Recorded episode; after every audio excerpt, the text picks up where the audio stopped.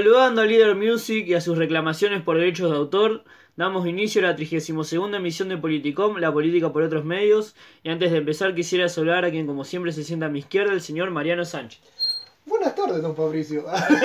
¿Por qué arrancaba así? No, lo que pasa es que ahora que pasamos los 100 hay que ser un poquito más serio. Hay que Usted, usted sabrá perdonar, señor Sánchez, pero en este momento, en esta coyuntura actual que estamos viviendo, debe- debemos eh, llegar con otro tipo de mensaje al público, al espectador, porque teniendo en cuenta que ahora ya no, no habitamos las pequeñas, las pequeñas aguas de la, eh, del desconocimiento, sino que ahora somos una, una parte de un gran conglomerado de medios, como es el multimedios de Politicom, debemos empezar a modificar el discurso y analizar más profundamente las cosas de las que estamos hablando. Y Por ejemplo, por ejemplo, yo, usted déjeme a mí, yo quiero hablar ahora seriamente de- del Luego, luego. G20 y quiero dejar una, una reflexión para la gente. Lo que nos van a romper el orto con el G20, pero no va nada. El único que ganó con el G20 fue eh, El Don Chile. Julio. El no, Don Julio. Eh, La, la parrilla de Don Julio donde Ah, fue Teresa May. sí, sí. El único que Genio, genio, don Julio. Qué grande Don Julio. No, eh, aprovechando es- este, este momento de seriedad, quiero invitarlos a todos a pasar por nuestras redes sociales, señor Fabri. Por supuesto, nuestras redes sociales que se llaman todas Politicón Podcast. Vamos, vamos. Pasamos los cines y pudimos cambiar la dirección de, De, de- de YouTube. Por eso le- los invitamos a todos a, a suscribirse a nuestro canal de YouTube, Politicón Podcast. Claro. Eh, ir a nuestro canal de iVoox. Le decimos a la gente que nos escucha por iVoox que se suscriban también. Para. Pues eso nos ayuda a tener un poquito más de presencia en iVoox. Para que venga más gente y se clave, igual que se están clavando ustedes cada vez que nos escuchan. a, a- eh, la gente que es fiel en iVoox, el señor Son Politicón. El Son- señor Son Politicom, Son que se Politicom. suscriba al canal. No, no, no queremos que se suscriban, que hagan la, la suscripción eh, monetarizada, que es la que No, le cobran. no. Simplemente que se suscriban al canal para que el canal pueda tener un poquito más de, de presencia y que digamos pueda traer más gente dentro del ambiente de iVoox. Claro. Eh, también invitamos a la gente a, a- a- a ver la- las profundas reflexiones que dejamos en nuestra cuenta de Twitter. A, a- a mi cargo, a mi cargo. Ah. Me hago cargo de todas las cosas que, que se escribe desde la cuenta en Twitter. Porque acá por ahí me dicen, Mariano, ¿cómo vas a escribir eso? Y bueno. yo, yo, yo quería, yo quería ser popular. Eh, arroba eh, politicón-ok Ajá. en, en Guión Twitter. bajo, ok. Guión bajo ok, así Ajá. que ahí lo, ahí lo esperamos. Y bueno, nuestra cuenta en Instagram y nuestra cuenta en, en Facebook llaman también Politicón Podcast, donde en nuestra cuenta en Instagram principalmente subimos, bueno, capturas de pantalla de los chats, eh, subimos fotos de, de, los eh, de, los de los nuevos números, de los nuevos números, de las nuevas emisiones. Y en nuestra cuenta de Facebook prácticamente no subimos nada porque nos olvidamos. No, bueno, a la, eh, a la gente de, de- que, que nos escucha en iVoox también muchísimas gracias. Pasamos los- las 400 descargas. Ajá. Así que es- son números que a nosotros no. ahora que va terminando el año, nos da como ahí una caricia al alma. Porque el aguinaldo no nos va a alcanzar para No. mucho. Pero esas caricias, viste. Ni siquiera vamos a tener aguinaldo. Ni siquiera vamos a tener aguinaldo. Eh, así que muchas gracias a todos. A los de YouTube que se sigan suscribiendo. Sí. Eh, en YouTube, eh, para. Queremos decirle a la gente de YouTube que nos escucha por YouTube que nos comenten de vez en cuando eh, algo que les guste, que no les guste. Eh, Sí, nosotros nos- agradecemos sus suscripciones y que nos escuchen. Nos gustaría saber también qué opinan del podcast, qué cosas se podrían mejorar, qué cosas no hay que mejorar, Hmm. eh, qué opiniones nuestras les parece que son una burrada, qué opiniones nuestras les gustan. Así que los invitamos a participar no solo desde la suscripción o desde el me gusta, que lo han hecho y lo hacen, sino también desde, queremos saber bien el público qué opina y generar un intercambio de ideas que, que favorezca principalmente al producto que les estamos ofreciendo a ellos. Nosotros- nosotros no nos cambia nada. Nosotros trabajamos para ustedes, trabajamos en esto porque nos gusta, primero. Sí, Y eh, para ustedes, para que. Por ustedes y para ustedes. sí, Eh, no, y agradecer, eh, déjame agradecerle a la gente de la comunidad de Te lo transmito, sí. que vinieron muchos de, de ellos a escucharnos, que la mayoría de que nos escuchan Sí. son de esa comunidad. Eh, a Showtubers, que no sé si nos va a escuchar ahora, pero que también nos ha retuita- retuiteado, nos ha dado un poquito de difusión y eso se agradece.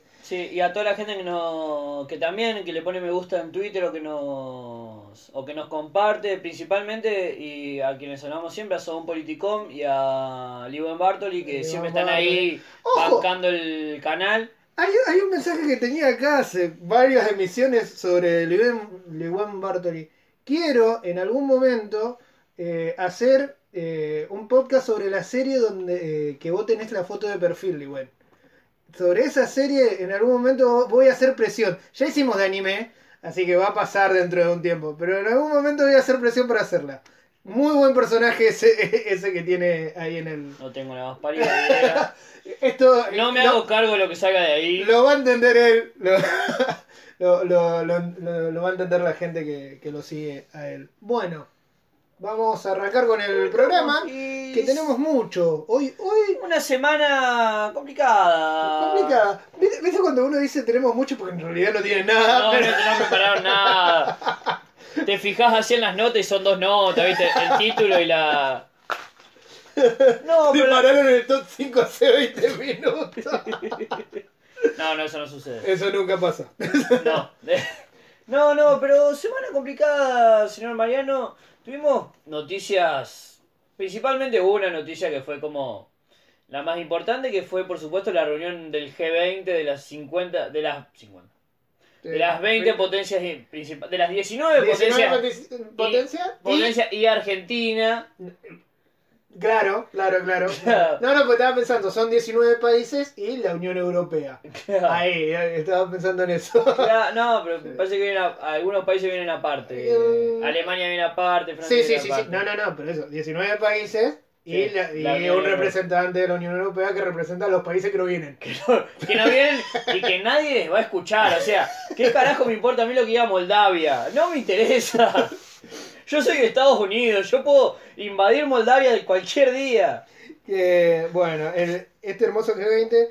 eh, hay hay un- una foto dando vuelta por las redes sociales donde dice: Todos los líderes del G20 tienen complicaciones. Macron, en Francia, incendiada. Eh, a Putin, Ucrania le declaró la guerra. Eh, Trump Sí, la- pero me parece que la complicación no la va a tener Ucrania, no la va a tener Rusia. Sí, bueno. Trump con la caravana de hambrientos que quiere entrar. Bueno, esto está medio fuerte. El príncipe, el príncipe de Arabia Saudita con el. Uh, el príncipe de Arabia Saudita. Eh, eh, eso es muy crudo. Muy El crudo. príncipe de Arabia Saudita, eh, le explicamos a la gente, el príncipe de Arabia Saudita es hoy por hoy, está en el, en el centro de la tormenta. Nadie, excepto Putin, que digamos le chupa todo un huevo, los, eh, estuvo demasiado cómodo con él. Porque principalmente eh, está metido en una guerra atroz, como son todas las guerras, en Yemen. En Yemen, desde el 2014 creo Desde el que más o menos 2014 está bombardeando y tratando de invadir Yemen, obviamente porque Yemen tiene eh, reservas de petróleo y qué sé yo. Y bueno, recordemos que tiene eh, el apoyo de muchos líderes mundiales, el señor este muchacho, Sí. contra los rebeldes, que siempre los rebeldes no tienen mucho. Claro, pero, por pero el tema es que eh, los líderes mundiales son generalmente, eh, principalmente países de la OPEP Sí. o eh, países por fuera de- del G20. Ujú. El G20, los países de Occidente principalmente, no lo tienen mucha estima. Y Putin, que digamos le, le chupa tres huevos, pero sí es un, es un adversario del príncipe saudí por el hecho de que están enfrentados en lo que sería, no quisiera llamarlo así, pero lo que sería en el tablero sirio de la guerra civil siria, están puestos en, en dos lugares diferentes. En dos en bandos diferentes. Eh, Bueno, hace poco había salido la, la foto de una nena que murió de desnutrición, desnutrición, desnutrida, eh, en Yemen, que como que se empezó a notar que hay una guerra en Yemen. Normalmente no se le da bola, y fue en la misma semana, y yo creo que algo te comenté la semana pasada, fue la misma semana donde acá en Chaco, creo, Sí. que era Chaco, que murió una chica desnutrida eh, cuando se eh, en el parto, Sí. eh, y mm, creo que fue violada también, 13 años tenía. Digamos, eh, ¿cómo replica una noticia y otra? Acá no, como que...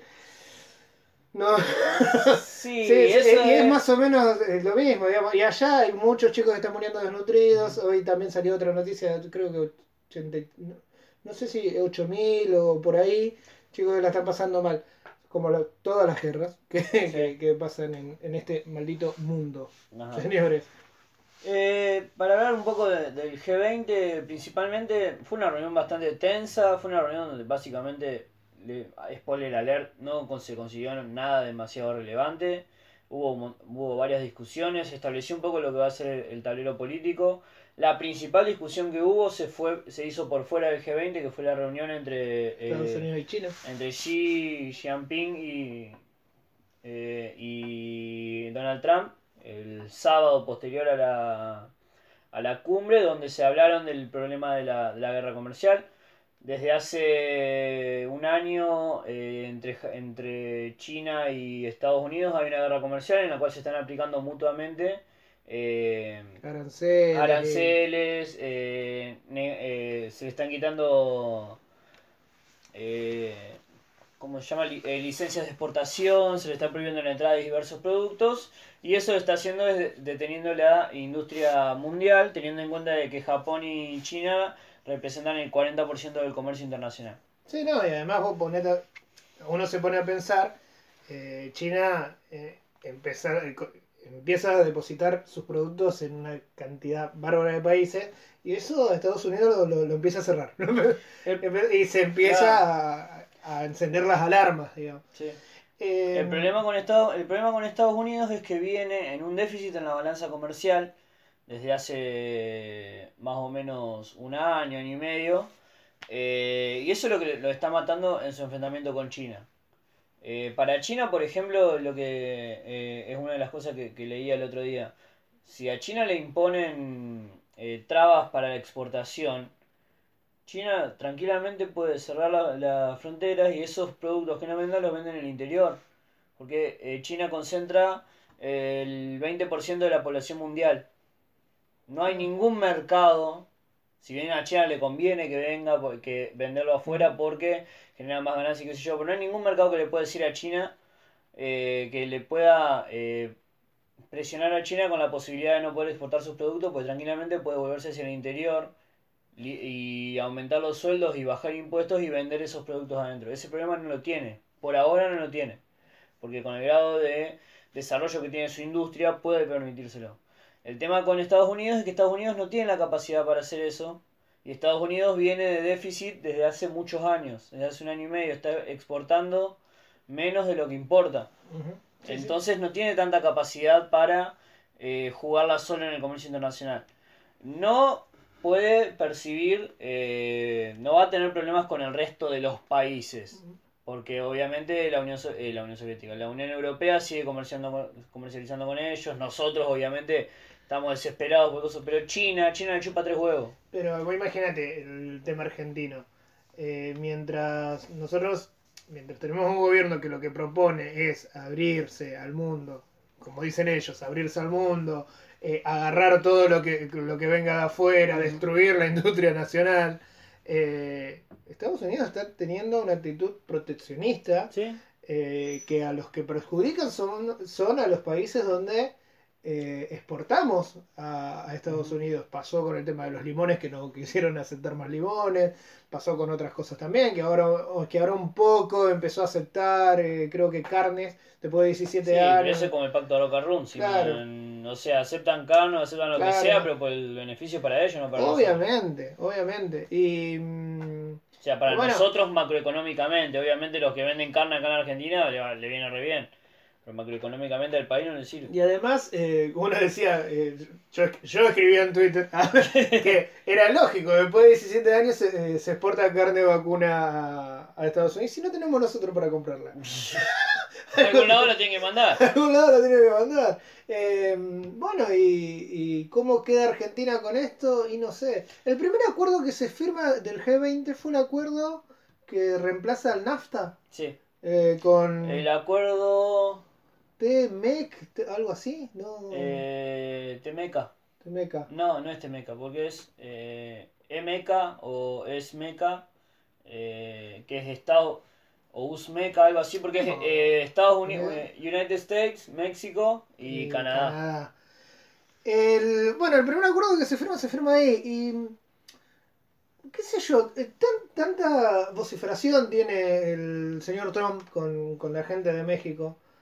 Eh, ¿en, qué, ¿En qué beneficia esto? Yo no leí el acuerdo que firmaron, pero me da El mucho... acuerdo, el acuerdo, en realidad lo que pasa es que por ahí tenés que entender lo que es la, la estrategia de Trump para negociar.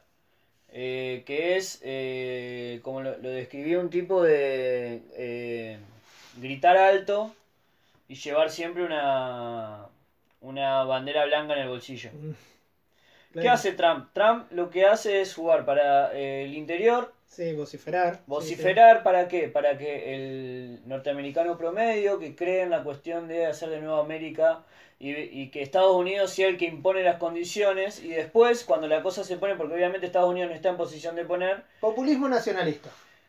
Sí, no, con la diferencia de que él tiene eh, un poder de ca- capaz de, de hacer eso. O sea, eh, Trump grita y dice que va a hacer un montón de cosas, pero después cuando llega a las negociaciones, establece acuerdos que benefician a los dos y a partir de ahí él se queda con la imagen de que es un, un presidente que impone cosas y al mismo tiempo con la cuestión de que en sus relaciones internacionales nunca está al borde del conflicto diplomático. Es como que yo, por ejemplo, desde mi casa grabo un video puteándote a vos y diciendo que, que vos, que te voy a sacar el podcast porque vos sos malísimo y yo puedo hacer solo, pero después cuando vengo acá digo, che, Mariano, ¿te parece si por ahí cambiamos esto y lo otro y qué sé yo? Y sigue, pero Lo yo... haces todo el tiempo, Fabri. También. Porque yo aprendí mucho de Trump. Pero eh, entonces yo qué me quedo, los que me siguen a mí o los que me bancan a mí, que van a decir, ah, mirá el Fabri cómo le pone los límites a los puntos a. Mariano. Y después yo acá me manejo todo y, hago- y Claro. seguimos igual que antes. Claro, claro. O sea, nunca se llega al, al conflicto real. Y en Estados Unidos con México pasa lo mismo. O sea, una persona eh, que yo no puedo creer que haya gente que se lo haya creído, pero bueno, hay que todo en este país. Eh, una persona que grita que va a hacer un muro y va a obligar a Estados Unidos, a México a pagarlo, obviamente que es un grito para la girada, porque no hay forma, no existe forma en el mundo, no existe forma en el sistema financiero de que un país pague las obras públicas de otro país.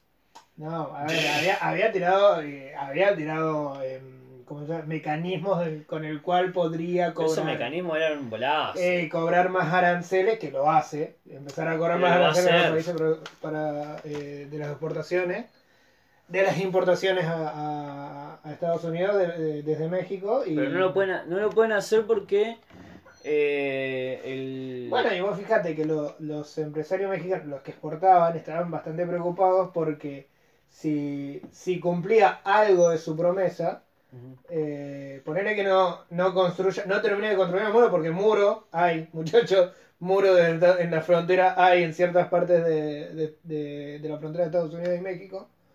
Eh, pero si cumplía parte de la, de- de la promesa de subir los aranceles, que seguramente lo va a hacer en algún momento, Lo está por hacer. eh, lo- lo- los empresarios mexicanos, o sea, lo- lo- los, exportadores mexicanos, son los que más se, eh, se perju- Pero- se perjudican. Claro, pero el problema ahí, que es por ejemplo lo que vos hablas, es hasta qué grado también no se termina, no se termina perjudi- perjudicando a Estados Unidos. Sí, ¿Por qué? Porque hoy Estados Unidos, en su momento, cuando eh, Trump eh, habló de endurecer las políticas migratorias y deportar a todos los... eh, la gran oposición que hubo, porque a ver, seamos sinceros, el pueblo, el pueblo hispano en Estados Unidos eh, no, no le importa, la, su opinión no le importa nada, y o sea, si los tienen que deportar, los van a deportar. El problema es que hoy por hoy gran parte de la industria, principalmente la industria frutera y de la industria agropecuaria del sur, de Los Ángeles, de Texas, de Nuevo México, el Nuevo México no está tan al sur, eh, se sostiene a partir del, del trabajo migratorio, mano de porque es mucho más barata que el trabajo sindicalizado norteamericano. Si vos cerrás eso, lo que terminás haciendo es perjudicar a los mismos tipos de cosas. Por eso Trump va para atrás con muchas de las... va- no aplica muchas de las políticas que debería aplicar.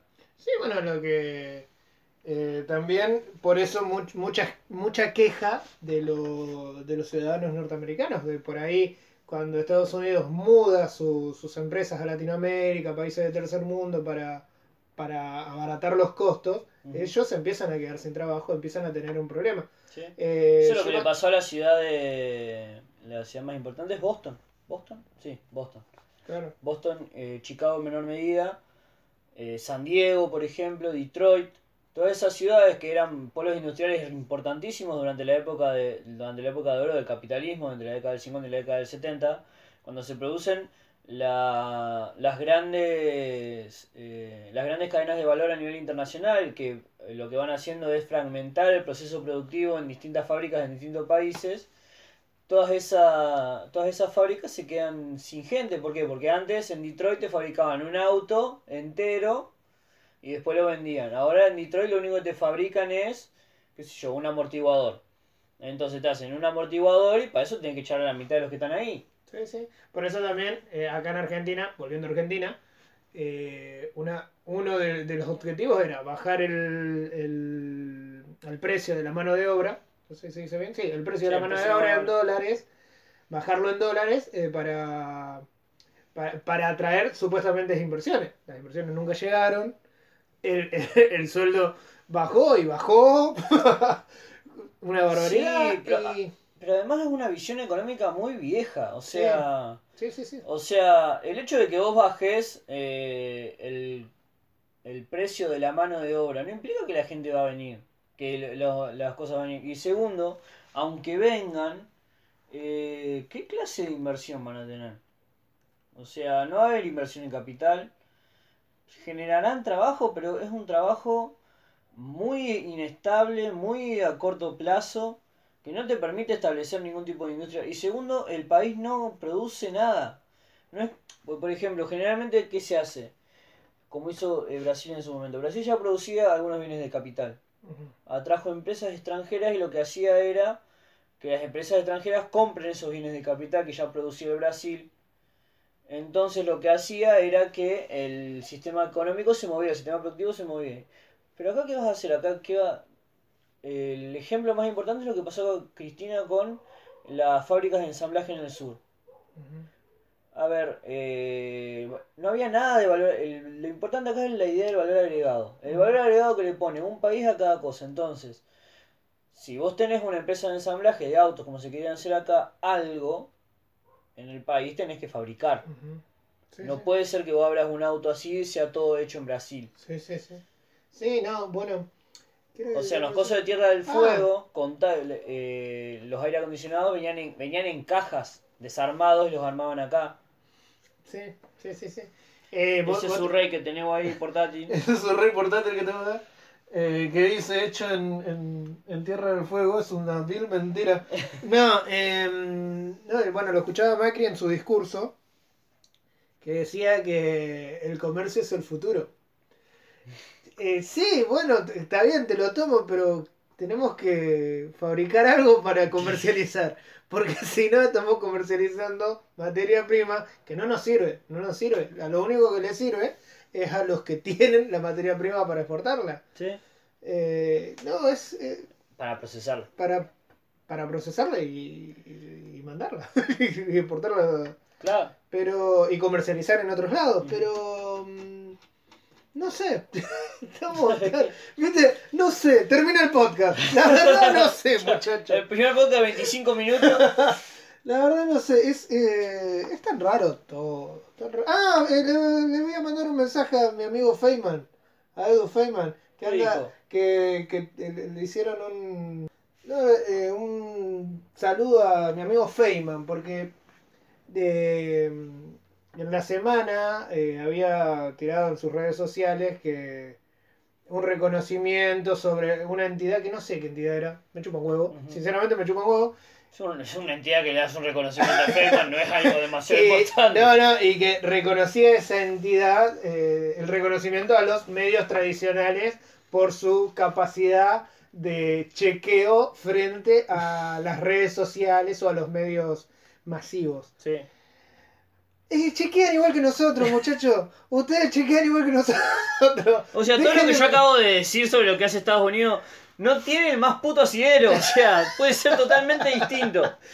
Dejen de mentirle a la gente. Ustedes, los medios, recordemos que los medios tradicionales en esta semana tenían videograf, se dice abajo, Sí. videograf diciendo una un zócalo diciendo una violencia jamás vista en Francia.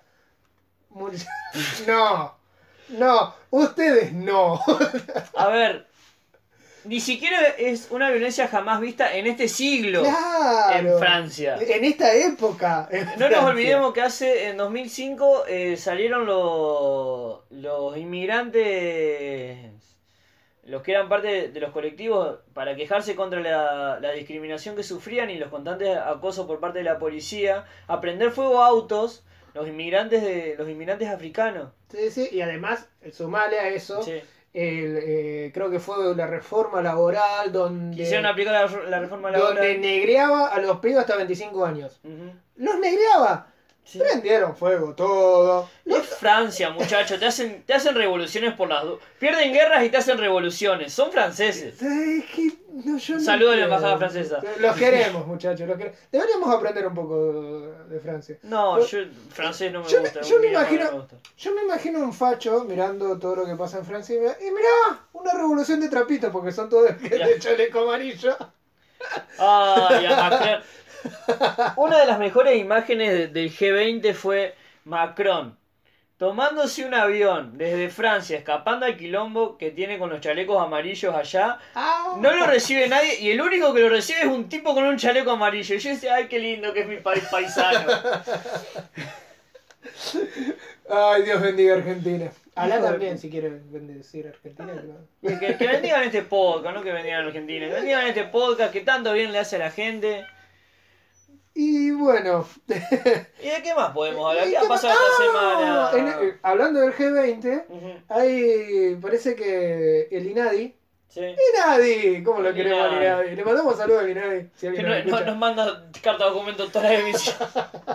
Le mandamos saludos, ya tenemos una relación con el INADI. Eh, dijo que va a revisar la. Parece que va a revisar. Parece, porque chequeamos como Feynman. Pare- parece que va a revisar las placas de crónica sobre el G20. Ah, Porque Crónica tiene ese. No sé, eh, Crónica se comió el personaje. A veces. a veces se va de mambo. A veces pienso que Crónica se come el personaje y como que no da. Porque no da gracia. Pero. Yo los banco. Es, es- es No, a mí me parece que, que blanquearon la visión que tenía la gente sobre Crónica. Porque durante mucho tiempo Crónica intentó ser un canal serio. Pero llegó un momento que dijeron. Eh, Ya fue todo. ya fue. O sea, ¿por qué no reconoce la gente? ¿Por el gordo diciendo qué petizo ese? ¿Qué pitufo ese? O por el otro moncho diciendo venía pisteando como un campeón. Entonces vamos a tirarnos con eso. Ya está. Boludo, hicieron una, una cobertura de una hora a una mina que estaba en el obelisco esperando un tipo. ¿No lo viste eso? No lo ve, no lo ve. Que lo habían dejado, la habían dejado por el G20. Y los tipos tuvieron una hora lucrando con eso. No, es. Es Lo- un, lo canal, es un canal que no tiene consecuencias. Ya, le chupa Tiene todo. huevo. impunidad. Bueno, eh, algunas placas de crónica decía. Eh, Llegó. acá- Gracias por su fistita. Es, una, es genial, es genial por donde lo mire. Es muy bueno. Muy Sí, bueno. no, pero si van, de mambo, si van de mambo con un montón de cosas. Es Ameo también ahí anduvo andando por la cornisa. Pero bueno, eh, qué sé yo. Si- Sigue ganando Don Julio. Sigue siendo el ganador. Ah, bueno, también le hicieron una crónica, le hizo una, una nota a, a un tipo vestido de Iron Man enfrente de una embajada, creo. No, no sé. No sé. Llega un momento que vos decís, gracias país por donde, Sí. donde vivo. Y después decís, no sé. No sé y te levantás y te vas, por la duda. No, y la otra que ha- la otra noticia, que bueno, ya eh, para comentarla nomás, eh, el fallo de los amigos del tribunal número uno De La de, la, de Mar del Plata. Sí. De Mar del Plata, diciendo que si una persona te compra masitas y pituzas y una caja de Sindor, no te va a violar. Pero bueno, ya hemos, hemos discutido tanto sobre este tema en este podcast que Sí. es redundante decir Sí, no, yo eh, eh, con el tema, eh, lo, lo- no sé si te lo comenté, pero a mí me pasa de que si las pericias tienen razón, no le puede dar 8 años a un tipo que le vende droga a un menor y ese menor se muere. Ponele, yo hago que, te, hago que le creo a las pericias. Hago que le creo a las pericias. No, no, no, no, no, no, no hay manera. No hay manera de absolver a uno, darle 8 años al otro. No hay manera, muchachos. No hay manera. Es asociación ilícita, es venderle droga a los menores. Pero No siempre, se supo, siempre se supo que había. Es como el, el caso que hay acá en Santa Fe de los, los tipos estos que, que violaban al pibito y. y, y salpicaron y amedrentaron constantemente a todos los testigos. O sea, es una mierda que están dando vuelta ahí. Ah, lamentablemente no tengo muchas más cosas para decir, así que vamos a ir a... a un- se presentaron el presupuesto de la ciudad de Santa Fe. se presentó, se presentó. Se presentó el presupuesto. Yo lo estoy esperando con muchas ansias porque estoy haciendo un trabajo sobre eso justamente. Qué bueno. Y necesitaba el de este año porque es el último de la gestión Corral. Y era como ya para tener el, el panorama completo. Che, eh, ¿querés contar algo sobre lo, lo que el asado de, esta, de este mediodía o no? Ah, hoy tuve la suerte de reunirme en un asado. Fue el cumpleaños de un amigo, de un muy querido amigo de mi viejo, que nos conoce, a, me conoce a mí, a mi, herma- a mi hermano, a mi hermana en realidad digo, desde que tenemos, desde, prácticamente desde que nacimos. Y tuvimos así una... Y este hombre tiene un grupo de amigos que son todos remiseros. Todos remiseros, todos- No Todos estamos remiseros. haciendo. Y yo quiero decir que es el monumento al no tengo pruebas, pero no tengo dudas. Yo creo que el día que me, me, me- me digan o me quieran o que me digan que explique qué es el no tengo pruebas, pero no tengo dudas, yo voy a poner una un video de ese coso, porque las cosas que escuché, Qué lindo, qué lindo. Eh, pero el remisero es el tipo que camina a la calle. Bueno, no la camina, pero bueno, es el tipo que anda a la calle, que habla con gente. Tiene Sí, su- siempre tienen un tipo que trabaja con Corral y, y le dijo que Corral en realidad viola nenes en un sótano. No, yo no, no, no. ¿En serio? No, no, no, no, no a se escuchó.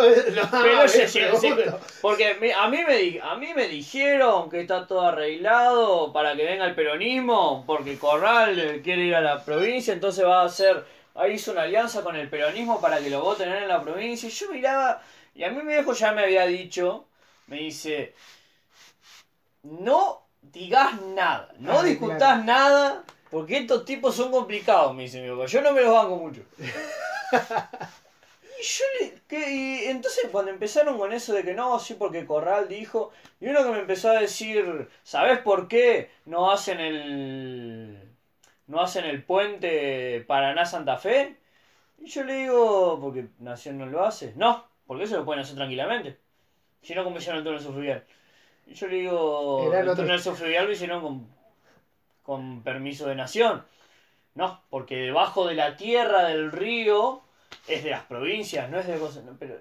Y yo, eh, mira, no me iba a poner a explicarle la ley de, la ley de federalización y, y, la, y la constitución nacional que establece los ríos y los puentes y era como demasiado. Y entonces, y en un momento yo le digo, che, mirá, me parece que no, capaz que se lo dije un poquito. Me dice, no sé quién te asesora a vos. Y yo, y yo le estaba diciendo, ¿quién te asesora, papá?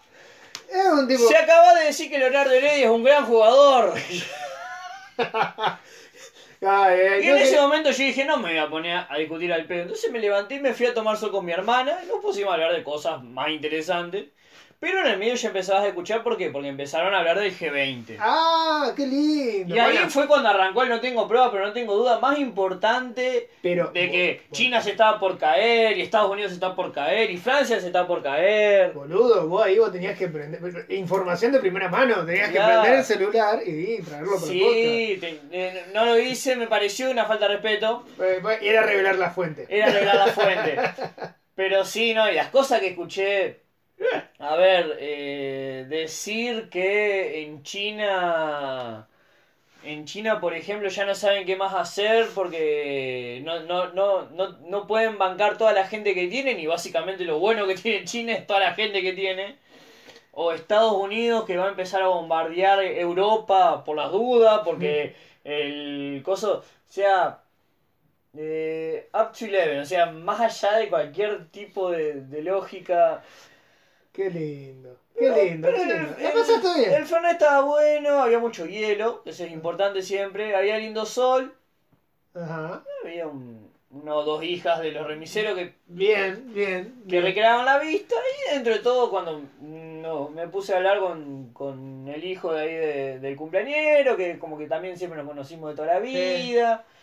Eh, ahí ya empezamos a hablar un poco más de, co- de cosas. Él está trabajando en algunos proyectos acá en Santa Fe, obra pública, así que a mí me sirvió para preguntar algunas cosas y, y zafamos. Sí, Y en el medio me metía para cagarme risa un rato las boludeces que decían y después me iba. Pero fue un, un buen momento, fue, compartimos un buen momento con Qué lindo, qué lindo. A mí, me, a mí me, me- me pasan esas cosas, yo te digo, cuando, cuando me junto con la, la familia de, de mi novia, de Ya. Sole, porque ella tiene una tía que tiene, tiene amigos curas.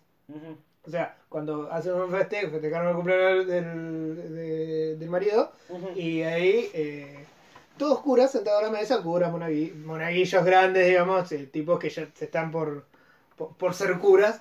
Y Claro. siempre la pregunta es, eh, ¿vos qué pensás? ¿Cómo puede vivir la religión?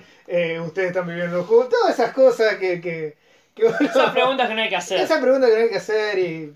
Bueno, eh, son cosas que pasan. No, hablaste de fútbol recién. Nosotros no estamos hablando mucho de fútbol porque nos dirige el bicho fuerte. Ajá. Pero, pero- Pobre, igual yo lo banco al bichi porque le dieron un abrazo por el pibe. El bicho fuerte tiene, en, en Colón tiene, ti- tiene una historia que hay muchos que, que lo han criticado por su vinculación con Lerche. Lerche. Recordemos eso. Pero, Le- vinculación que la eh, justicia ha desestimado. claro, claro, vinculación con la justicia de Vos me decías, me da pena el bicho fuerte sacando la cara por Mariano González. Sí, por Alan Ruiz. Y por Alan Ruiz. Y yo decía, pero ha sacado la cara por Lerche. Y hablando de gente que tiene que dar la cara. Eh, la gente de Conmebol. Qué, qué linda la gente de Conmebol. Hicieron un negocio del muerto la gente de Conmebol.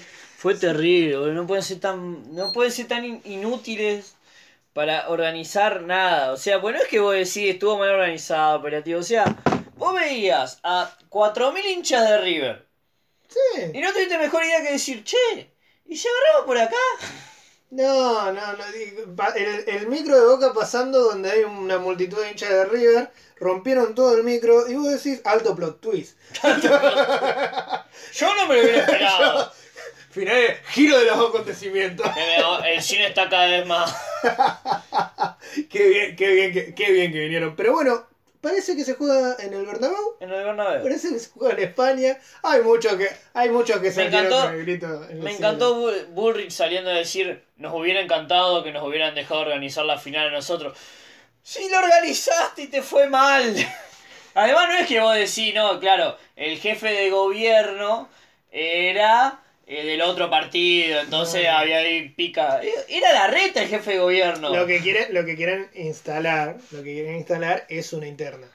Sí. Una interna entre nación y, y también se ve, esto es lo que decía, no sé si lo dije en el podcast o lo dije antes, eh, esta, esta cosa que en C5N le están haciendo, eh, le están dando como una manito a la reta, eh, la Sí, reta en realidad hay, C5N. hay un gran, hay un gran quilombo, ¿por qué? Porque se saben que María Eugenia Vidal tiene mejor imagen que eh, el resto de los candidatos del PRO, que Ujú. Macri principalmente. Entonces, la idea es justamente esta, o sea, establecer, eh, establecer una interna, no establecer una interna, eh, imponer una, eh, una lógica de negociación que a cada a, a María Eugenia Vidal y a Larreta, que me parece que son, yo no sé muy bien cómo es la composición interna del Sí. PRO, no me interesa. Debería interesarme, pero la verdad es que me, me están cagando tanto la vida estos últimos dos años que no tengo ni ganas de estudiarlo. Así que yo me quedo con el peronismo. Que así como te cagan, te dejan vivir como le. pues, Es, es- es como, viene y va, digamos, Viene y va, viene eh. y va. Te No meten un Menem. Claro. Yo lo, lo que decía con, con Scioli cuando era el, el balotaje, decía, hay uno, hay uno, que vos ya sabés que te viene a cagar. Y hay otro que es una moneda al aire. O sea, Scioli de- depende de cómo se arme al interior del peronismo o te caga. No, pero también creo, también creo, y esto no tengo prueba, pero también tengo... No tengo prueba, pero no tengo No duda. tengo prueba, pero tampoco tengo De las duda. cuales ya vamos a empezar a hacer tazas y remeras con esa frase. Cuando Mariano recupere la computadora y sepamos cuál es el. Vamos, vamos que en, en enero la ayudo a, arreglar. En enero, boludo, me dijiste en noviembre. Pero bueno. No tanto enero. por la computadora, sino para saber cuál carajo era la tipografía que usamos para el logo. No, lo que pasa es que diciembre es un mes complicado con la Navidad y todo eso. No, eh, no sé dónde estaba. Ah, no tengo pruebas, tampoco tengo dudas. El tema de eh, el, el- ¿cómo se dice? Eh, Ah, eh, la temperatura, temperatura, mira, el clima internacional que hay alrededor del país, digamos.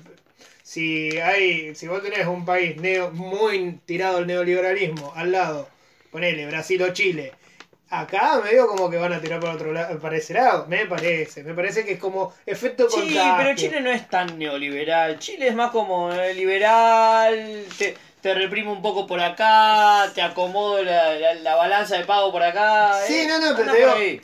Eh, yo lo veía a Scioli ye- eh, yendo de las narices de cómo se venían los países Claro. vecinos. A eso me refería.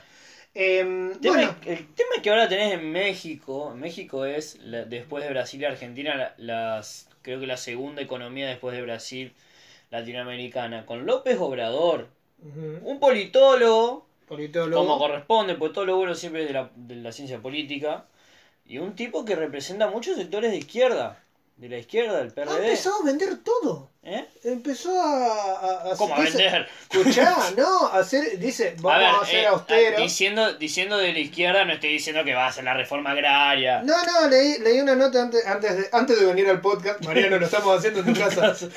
Eh, leí una nota que, que decía que el tipo vendió los, los aviones, el avión presidencial, vendió No creo. la flota de eh, helicópteros y, y eh, redujo. No, cre- el- no creo porque eh, arrancó. no, no, pará, porque dice. Arrancó ayer a ser el presidente, no sé cómo hizo antes. No, yo leí la nota y yo dije, ¿qué pasó acá? No, y el. ¿Qué le escribió Feynman esa nota? No, no tengo pruebas.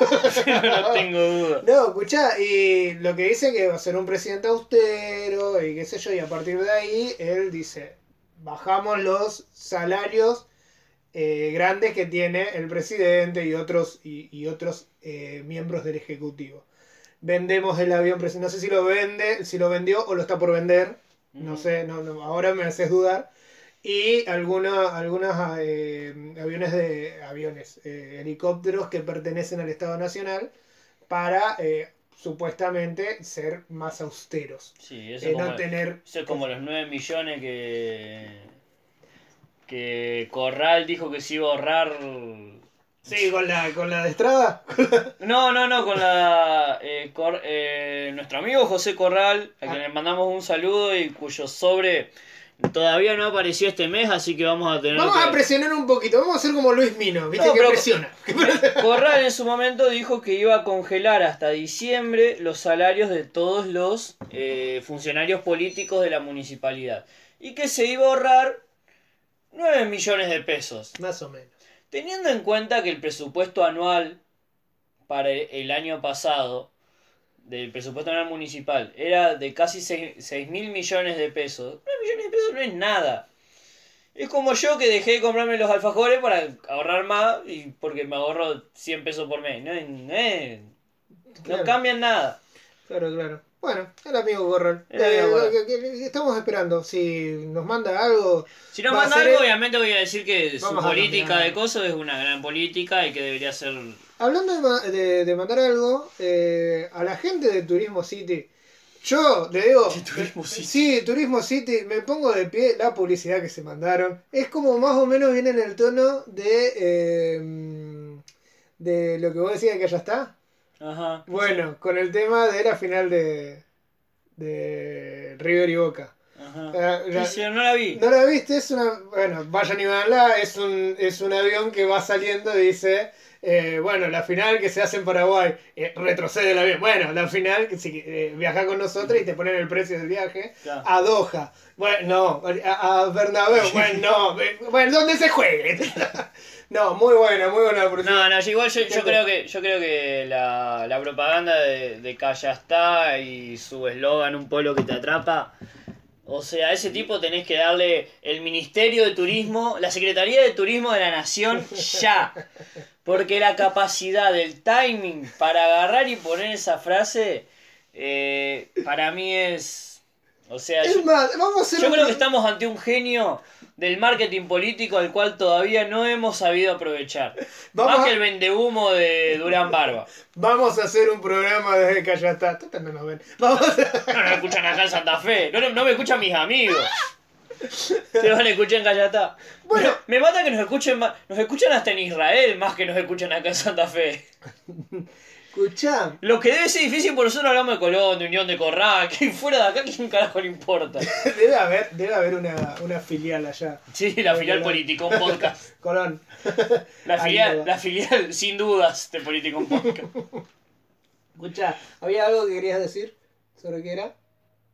Ajá, recién me dijiste, hay algo que me estoy olvidando de hablar ahora. Bueno, no importa. Hay top 5. Hay top 5. Hay top 5. Que pensé, no- que, que tenías algo, pensé que tenías algo ahí en la nota, discúlpame. No, estaba, estaba haciendo, estaba volviendo con la hoja nomás. ah, bien, bien. Hay top 5. Ujú. Eh, youtu- youtubers, youtubers o youtubers, ¿cómo se dice en, en- Youtuber. Youtubers. Eh, que se meten en, en temas espinosos, en temas de discusión, discusiones políticas. Para nosotros todas las discusiones son políticas, muchachos. Sí. Partiendo de la O base. sea, cualquier cosa. eh, Que eso es básicamente para que podamos hacer un top 5 arbitrario de cualquier cosa. claro, la- Pero, te- fabricantes de ventiladores, política. punto. política, listo. Hay, hay política en todos lados y los youtubers se han mantenido ajeno. Se han mantenido ajeno a estas discusiones para no meterse en temas escabrosos, en discusiones. Más que buscan eh, ¿cómo se llama? dicotomías entre un youtuber y otro. Nada más. Claro. Ellos eh, eso nomás hacen. Pero. Endogamia pura, digamos. ¿Cómo? Endogamia pura. No me apura. Pero. De un tiempo a esta parte, hay algunos que dijeron, eh, tenemos, eh, tenemos, eh, tenemos una perra acá al lado. tenemos una perrita que está dando vuelta. Tenemos tantos seguidores, no vamos a perder mucho por meternos en un tema complicado. Sí, además, me parece que ninguno de nuestros seguidores es fanático de drogas, así como alguno de esos imbéciles que podemos llegar a, a bardear. Claro, entonces dije yo, vamos a hacer un top 5, esto lo hice hace 20 minutos, pero eh, vamos a hacer un top 5 de youtubers que se metieron En en, temas complicados, digámoslo así. Porque Bueno. entonces sí. Puesto número 5. En el puesto número 5, tal vez el que menos se ha metido en, en política, así, entre comillas, pero que sí tiene eh, comentarios que empiezan a, eh, a generar discusiones. ¿sí? Tanto así que da- tiene muchos fanáticos y tiene muchos detractores. Sí. Y estamos hablando de un señor que vos me, o una señora, no sé cómo, que vos me has hecho escuchar por primera vez este año, que es eh, La Faraona. El La señor, faraona. el señor Martín Sirio. El señor Martín Sirio se ha metido en temas eh, escabrosos eh, con el tema de la libertad sexual y qué sé yo, y temas sociales. cuando dice que este país está yendo a la mierda y, y todas esas cosas, se mete. Sí, Se yo, mete, no yo se mete diría, eh, yo voy a discutirte esa cosa, pues la faraona eh, en cuestiones sociales se ha metido mucho, principalmente en cuestiones del feminismo. Claro. Cuando fue la ley del aborto, cuando fue, hizo muchos, Muchos videos- muchos videos al respecto de eso, videos de reacción sobre eso. mensajes machistas y qué sé Y yo. además eh, tiene algo que ahora no se le da mucha bola, lo que es una lástima. Porque, digamos, la gente está como. Quiere ver el personaje de la faraona, no quiere ver a Martín Sirio. Pero Martín Sirio en una época hacía. Cuando hacía los viajes de la faraona. Eh, Las a- diferencias culturales que había con... Claro, a- analizaba mucho eso y principalmente analizaba, por ejemplo, eh, el problema de eh, las mujeres en Rusia, por Sí. ejemplo. Y, y, a- como él había hecho amigos y siempre Y en preguntaba. Egipto y- también. en Las Egi- mujeres en Egipto en también. Rusia, en Egipto, en Ucrania. eh, y hizo muchos de esos videos que ahora los dejó de hacer primero porque no viaja más y segundo porque, como él dice, con, con una... que a, uno, a mí me molesta porque a mí me gustaban ese tipo de videos, pero con una un realismo económico muy coso que dice, esos videos no venden nada, yo te hago un video de reacción a estados de Tinder y tiene 150.000 vistas y te hago uno de esos y tiene 10.000. Capitalismo puro. Capitalismo puro.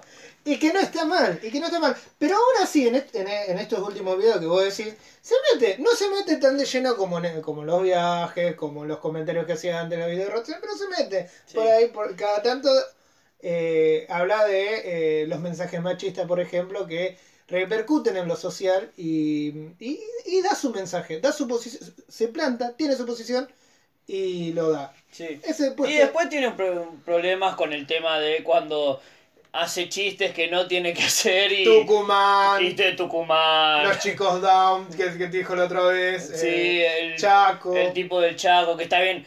Yo le banco algo a la faraón en ese sentido, porque está bien, no fue el comentario más feliz del que hizo sobre el pobre viejo. Ahora, lo asqueroso de los tipos del, del gobierno del Chaco queriendo colgarse ese pobre tipo. No, después no me de que pero no Después de que los... eh, A ver, eh, quiso hacer un, un chiste de la faraona comprando... eh, veía, había un viejo, un- una persona mayor, le pone de 70, 80 años vendiendo arcos abajo del sol cagada de calor. Ajá. Todo lo que dijo eh, Martín Sirio fue eso. Ay, mira ese viejo ahí, viene con el estilo que él tiene, bastante sardónico. Que es, es un poco chocante, pero no era para tanto. Y allá en Chaco ya después, eh, lo declararon persona no grata, se reunieron con el tipo.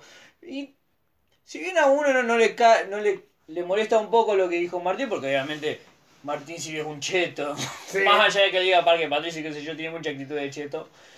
Pero peor, o sea, el gobierno chaqueño que permite que, ah, si viene un porteño y dice tal cosa, ah, es un problema. Ah, pero si yo eh, le doy el permiso a Gendarmería para que rom, para que, Para reprima los para que reprima los cuom, ah, bueno, eso no es no respetar a los cuom.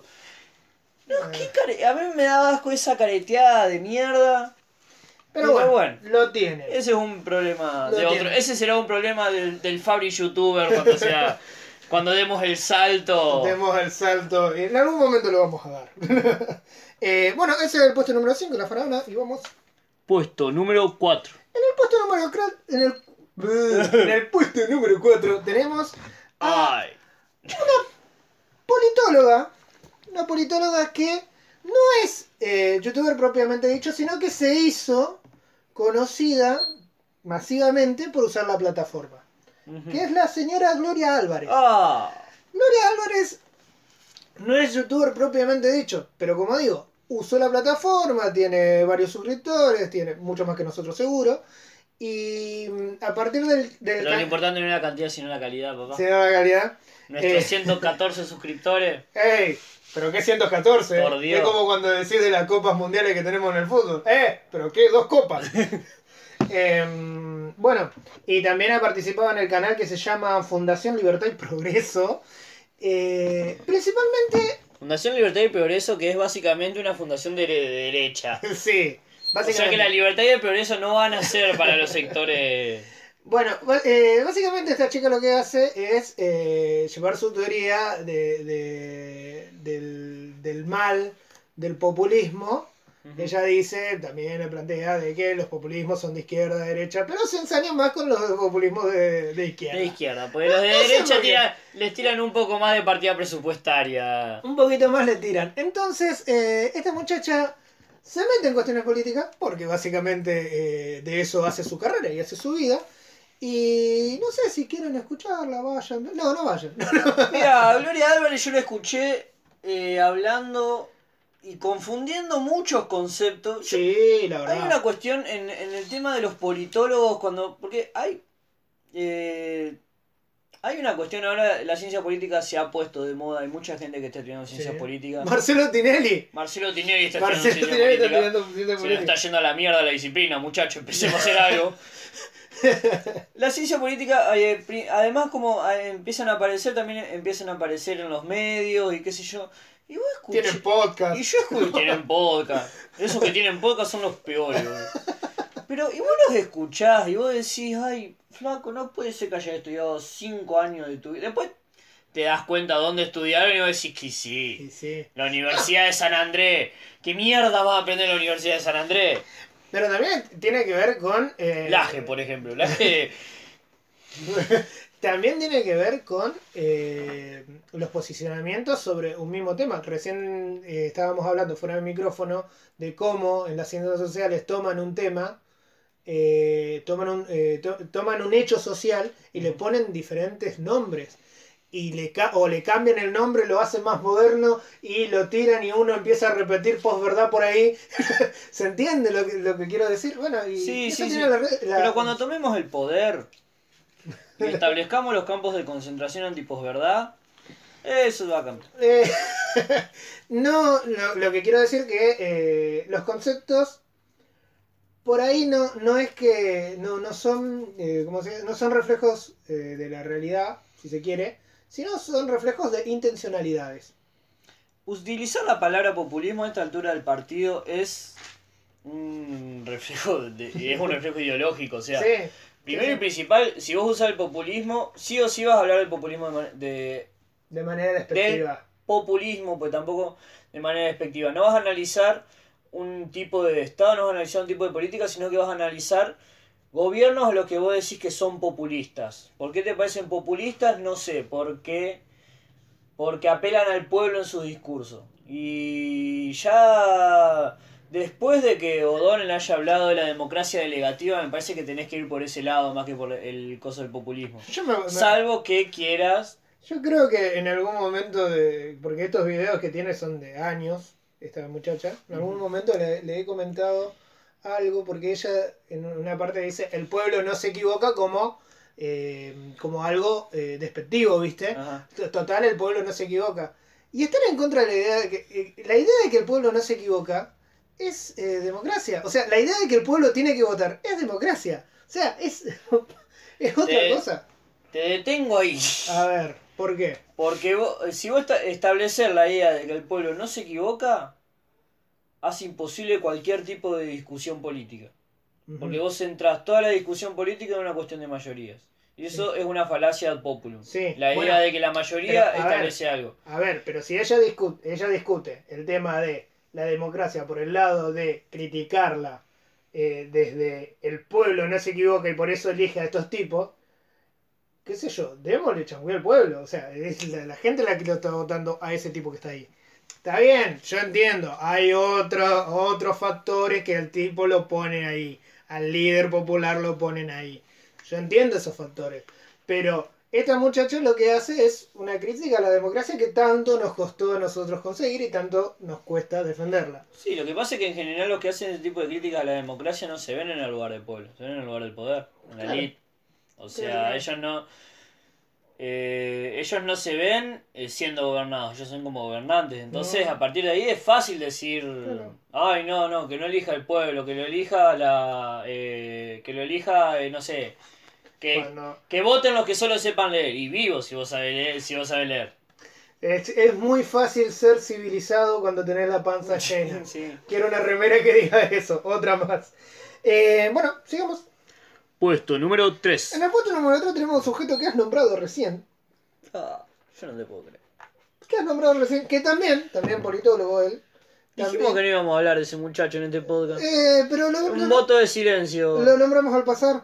Bueno, también es un sujeto que no es youtuber, sí es youtuber porque ha- ha- hace videos en YouTube y, y usa la plataforma para comunicar sus ideas.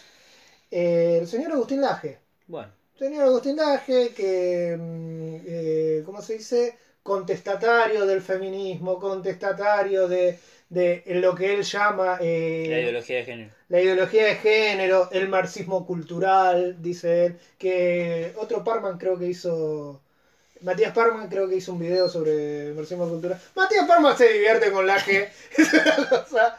Pero. Sí, no, yo.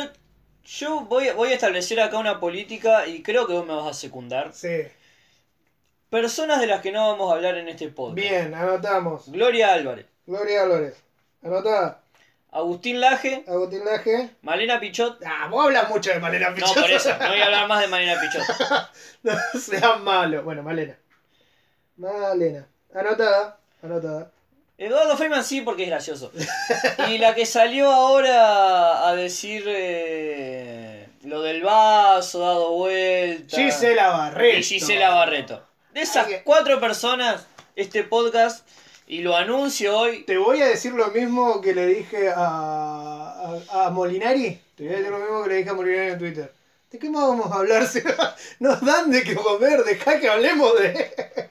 Bueno, pasamos a...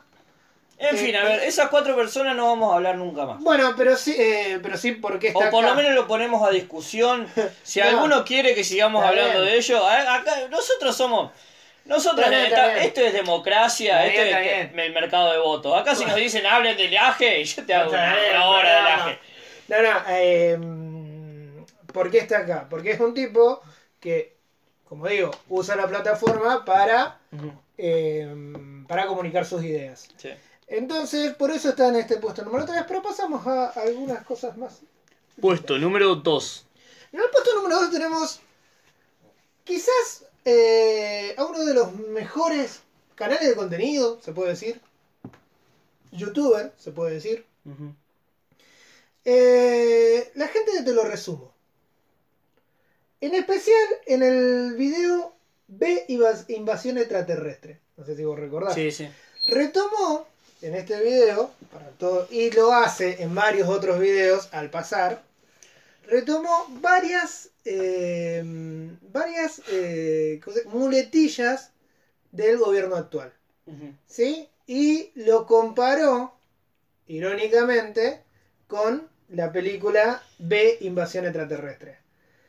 Es La serie. la, la serie, la, serie B Invasión Extraterrestre. Es un video... Ay, te lo resumo así nomás. Es un video muy interesante para verlo. es, eh, se ha metido. en- de- a partir de este momento, lo que le pasó a. Primero que le fue. le sigue yendo bien. eh, pasó el millón. Va por el millón seiscientos.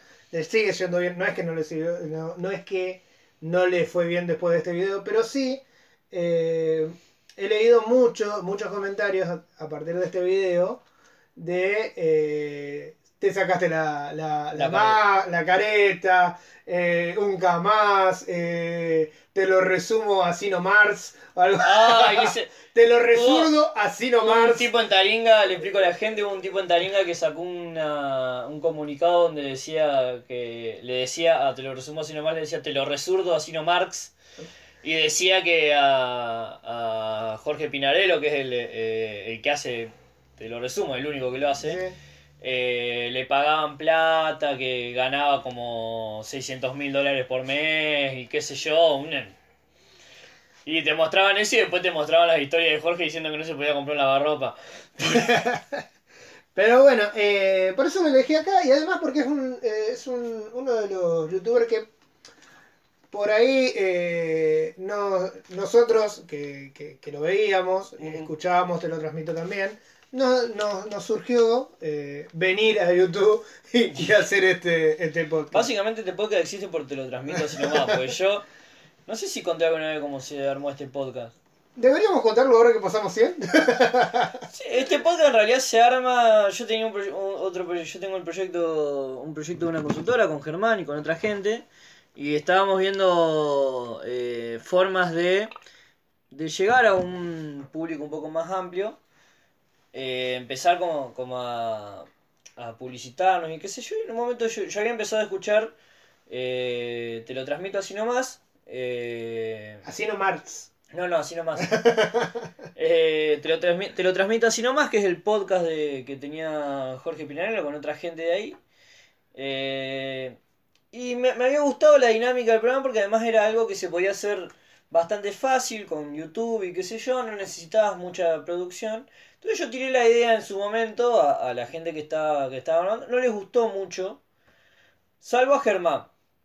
Y Germán me dice, y yo le digo a Germán, mirá, esto es lo que yo, y le mandé el, el audio de la, de, de la emisión que ellos le dedican al Padrino. Que yo sabía que era una película que Germán había visto y que le gustaba. Y lo, y lo escuchó, qué sé yo, y un día empezamos como a, a discutir, che, si lo hacemos, si no lo hacemos, qué te parece si lo hacemos, si no lo hacemos, y de vuelta, qué sé yo. Un día nos juntamos en Yuca a chupar algo. Eh, Yuca es un lugar acá donde hacen cerveza artesanal y qué sé yo, y empezamos a hablar, a tirar ideas, y dijimos, bueno, esto vamos a hacerlo el, poner ese día había sido el, el 17 de enero, ponele. Y la otra semana, el 30, el 30 de enero lo hacemos. Ah, el 30 de enero lo hacemos. El 29 publicamos. El 29, eh, sí creo que lo subimos Sí, el enseguida. 29, el 29 de enero lo publicamos. Ujú. Y, pero ponele, el 28 lo, lo hacemos y lo subimos. Bárbaro, listo. Subimos todo, yo me acuerdo que encima lo habíamos hecho con la computadora, con mi computadora y un programa que era un coso que el video había terminado durando como 47 gigas, no Sí, sé. sí, pesado. Pesadísimo, tuve como dos horas para subirlo. Eh, pero bueno, Y- así arrancamos. Sí, después te eh, empezamos a hablar y un día y agarramos la cordillera, me acuerdo. La película que yo ya había visto. Una película y te avisé a vos. Creo que te avisé a vos un día antes, El dos día días antes, antes. Un día antes me avisaste. Día antes, y yo dije, cuando, cuando recibo el mensaje, dije, bueno, ya, yo ya había hecho radio. Eh, hice radio dos semanas. Me acuerdo que le hice una entrevista a un piquetero y el otro día no, no estaba más en la radio. Pero, pero bueno, eh, así que me- a mí me gustó la idea, me copó y vine. Y estamos acá. Y Germán no está. Y Germán no está. Eh, bueno, Puesto número uno. en el puesto número uno tengo a un youtuber, sí, youtuber, que ha cambiado su, su tono en este último año. Youtuber que he nombrado varias veces acá, que es el señor Triline, que es Triline, un youtuber español, que mm, de un tiempo a esta parte eh, ha tomado como, como tema central eh, a partir de un a partir de un mensaje que a él le llega sobre un video que hace sobre el suicidio del cantante eh, De Linkin Park. de Linkin Park. Un Bennington. ¿Eh? Chester Bennington. Chester Bennington, él había hecho un par de videos antes sobre los tiroteos en, en Estados Unidos, tiroteos en la escuela, que son videos muy buenos, son videos que eh, son entretenidos, pero también son informativos. Y, y se mete con ese tema tan, tan importante que tiene Estados Unidos con el tema de las armas. Y a partir de ahí le surge la idea de hacer eh, una serie de videos que hablen sobre la política, eh, la corrección política. ¿Por qué? Porque cuando hace el video de- del suicidio le cae un- una notificación de YouTube, que por ahí YouTube revisa los, eh, los contenidos de los videos Sí. y al- a los distintos youtubers le manda, por ejemplo, si uno hace un video sobre suicidio, YouTube como el algoritmo cree que vos te estás por suicidar. Entonces te manda como un mensaje de ayuda y qué sé yo. Y a partir de ahí empieza a hablar de distintos temas en los distintos videos sobre, eh, so- sobre esos temas en particular, de por qué no poder hablar de, distintas, de, de distintos temas. Por ejemplo, el primero fue el del suicidio, pero después tomó el de la corrección política respecto a la obesidad, después tomó el de la corrección política respecto a eh, eh, las cuestiones de género, eh, de lo que se puede decir lo que no, eh, cosas polémicas, si se quiere, en algún punto, pero te lo explica desde, desde una lógica y desde, un, desde una manera y de una narrativa que, que se ha metido en política el muchacho, se ha metido en estos conceptos, en, est- en estos, en estas discusiones políticas, y son bastante interesantes de ver. Eh, yo lo recomiendo. No, no, no pienso igual que Triline, no hay muchas cosas que, que discrepo, pero sé reconocer que hay unos trabajos muy buenos que hace y hace lo que estuvimos haciendo un tiempo a esta parte de agarrar textos académicos sobre psicología, sobre eh, sociología en, alguna- en algunos casos y desmenuzarlos. Está bueno, es entretenido y tiene y, y tiene esto de eh, haberse metido en temas polémicos, políticos y, y ahí está. Triline, Bueno. señor Triline. Listo. Así que terminamos, señores, y pasamos a la diva de este... Que nunca lo presentamos. que nunca lo presentamos. En realidad, un cuento bastante corto, pero muy significativo de un montón de cosas. Hoy vamos a hablar del, del cuento de James Joyce, más conocido por ser autor de, del Ulises y de Retrato de un artista adolescente, eh, llamado Efemérides en el Comité. En una traducción correcta, digamos, del título. El título es un poquito más significativo, vamos a hablar de eso después. Eh, y la cuestión esencial es eh, básicamente es un cuento que habla que refleja eh, una tarde de lluvia en un comité de un, de un partido de un partido político que está de cara a las elecciones municipales y cómo se van dando, se van entretejiendo las distintas líneas políticas al interior. Es un cuento muy, muy cortito, es como muy cortito en el sentido de que eh, no hay grandes cuestiones, es muy dialogado, no hay, no hay grandes revisiones. Yo te decía que era como una especie de obra de teatro. Un cuento que se podría trasladar fácilmente a ese género. Sí. Eh, pero sigue siendo un cuento. sí. Eh, lo que pasa es que justamente este cuento sale en Dublineses de, de 1919, si mal no recuerdo. Ahí lo tengo acá porque no me fijo. Eh, 1914, eh, perdón. Eh, el proyecto Dublineses son 15 cuentos, en su principio eran 12, después agrega 3 más, en los cuales Joyce lo que se plantea es eh, construir una imagen del Dublin de principios del siglo que él veía, principalmente bajo la idea de la parálisis. Como Dublin, a pesar de ser una, una ciudad eh,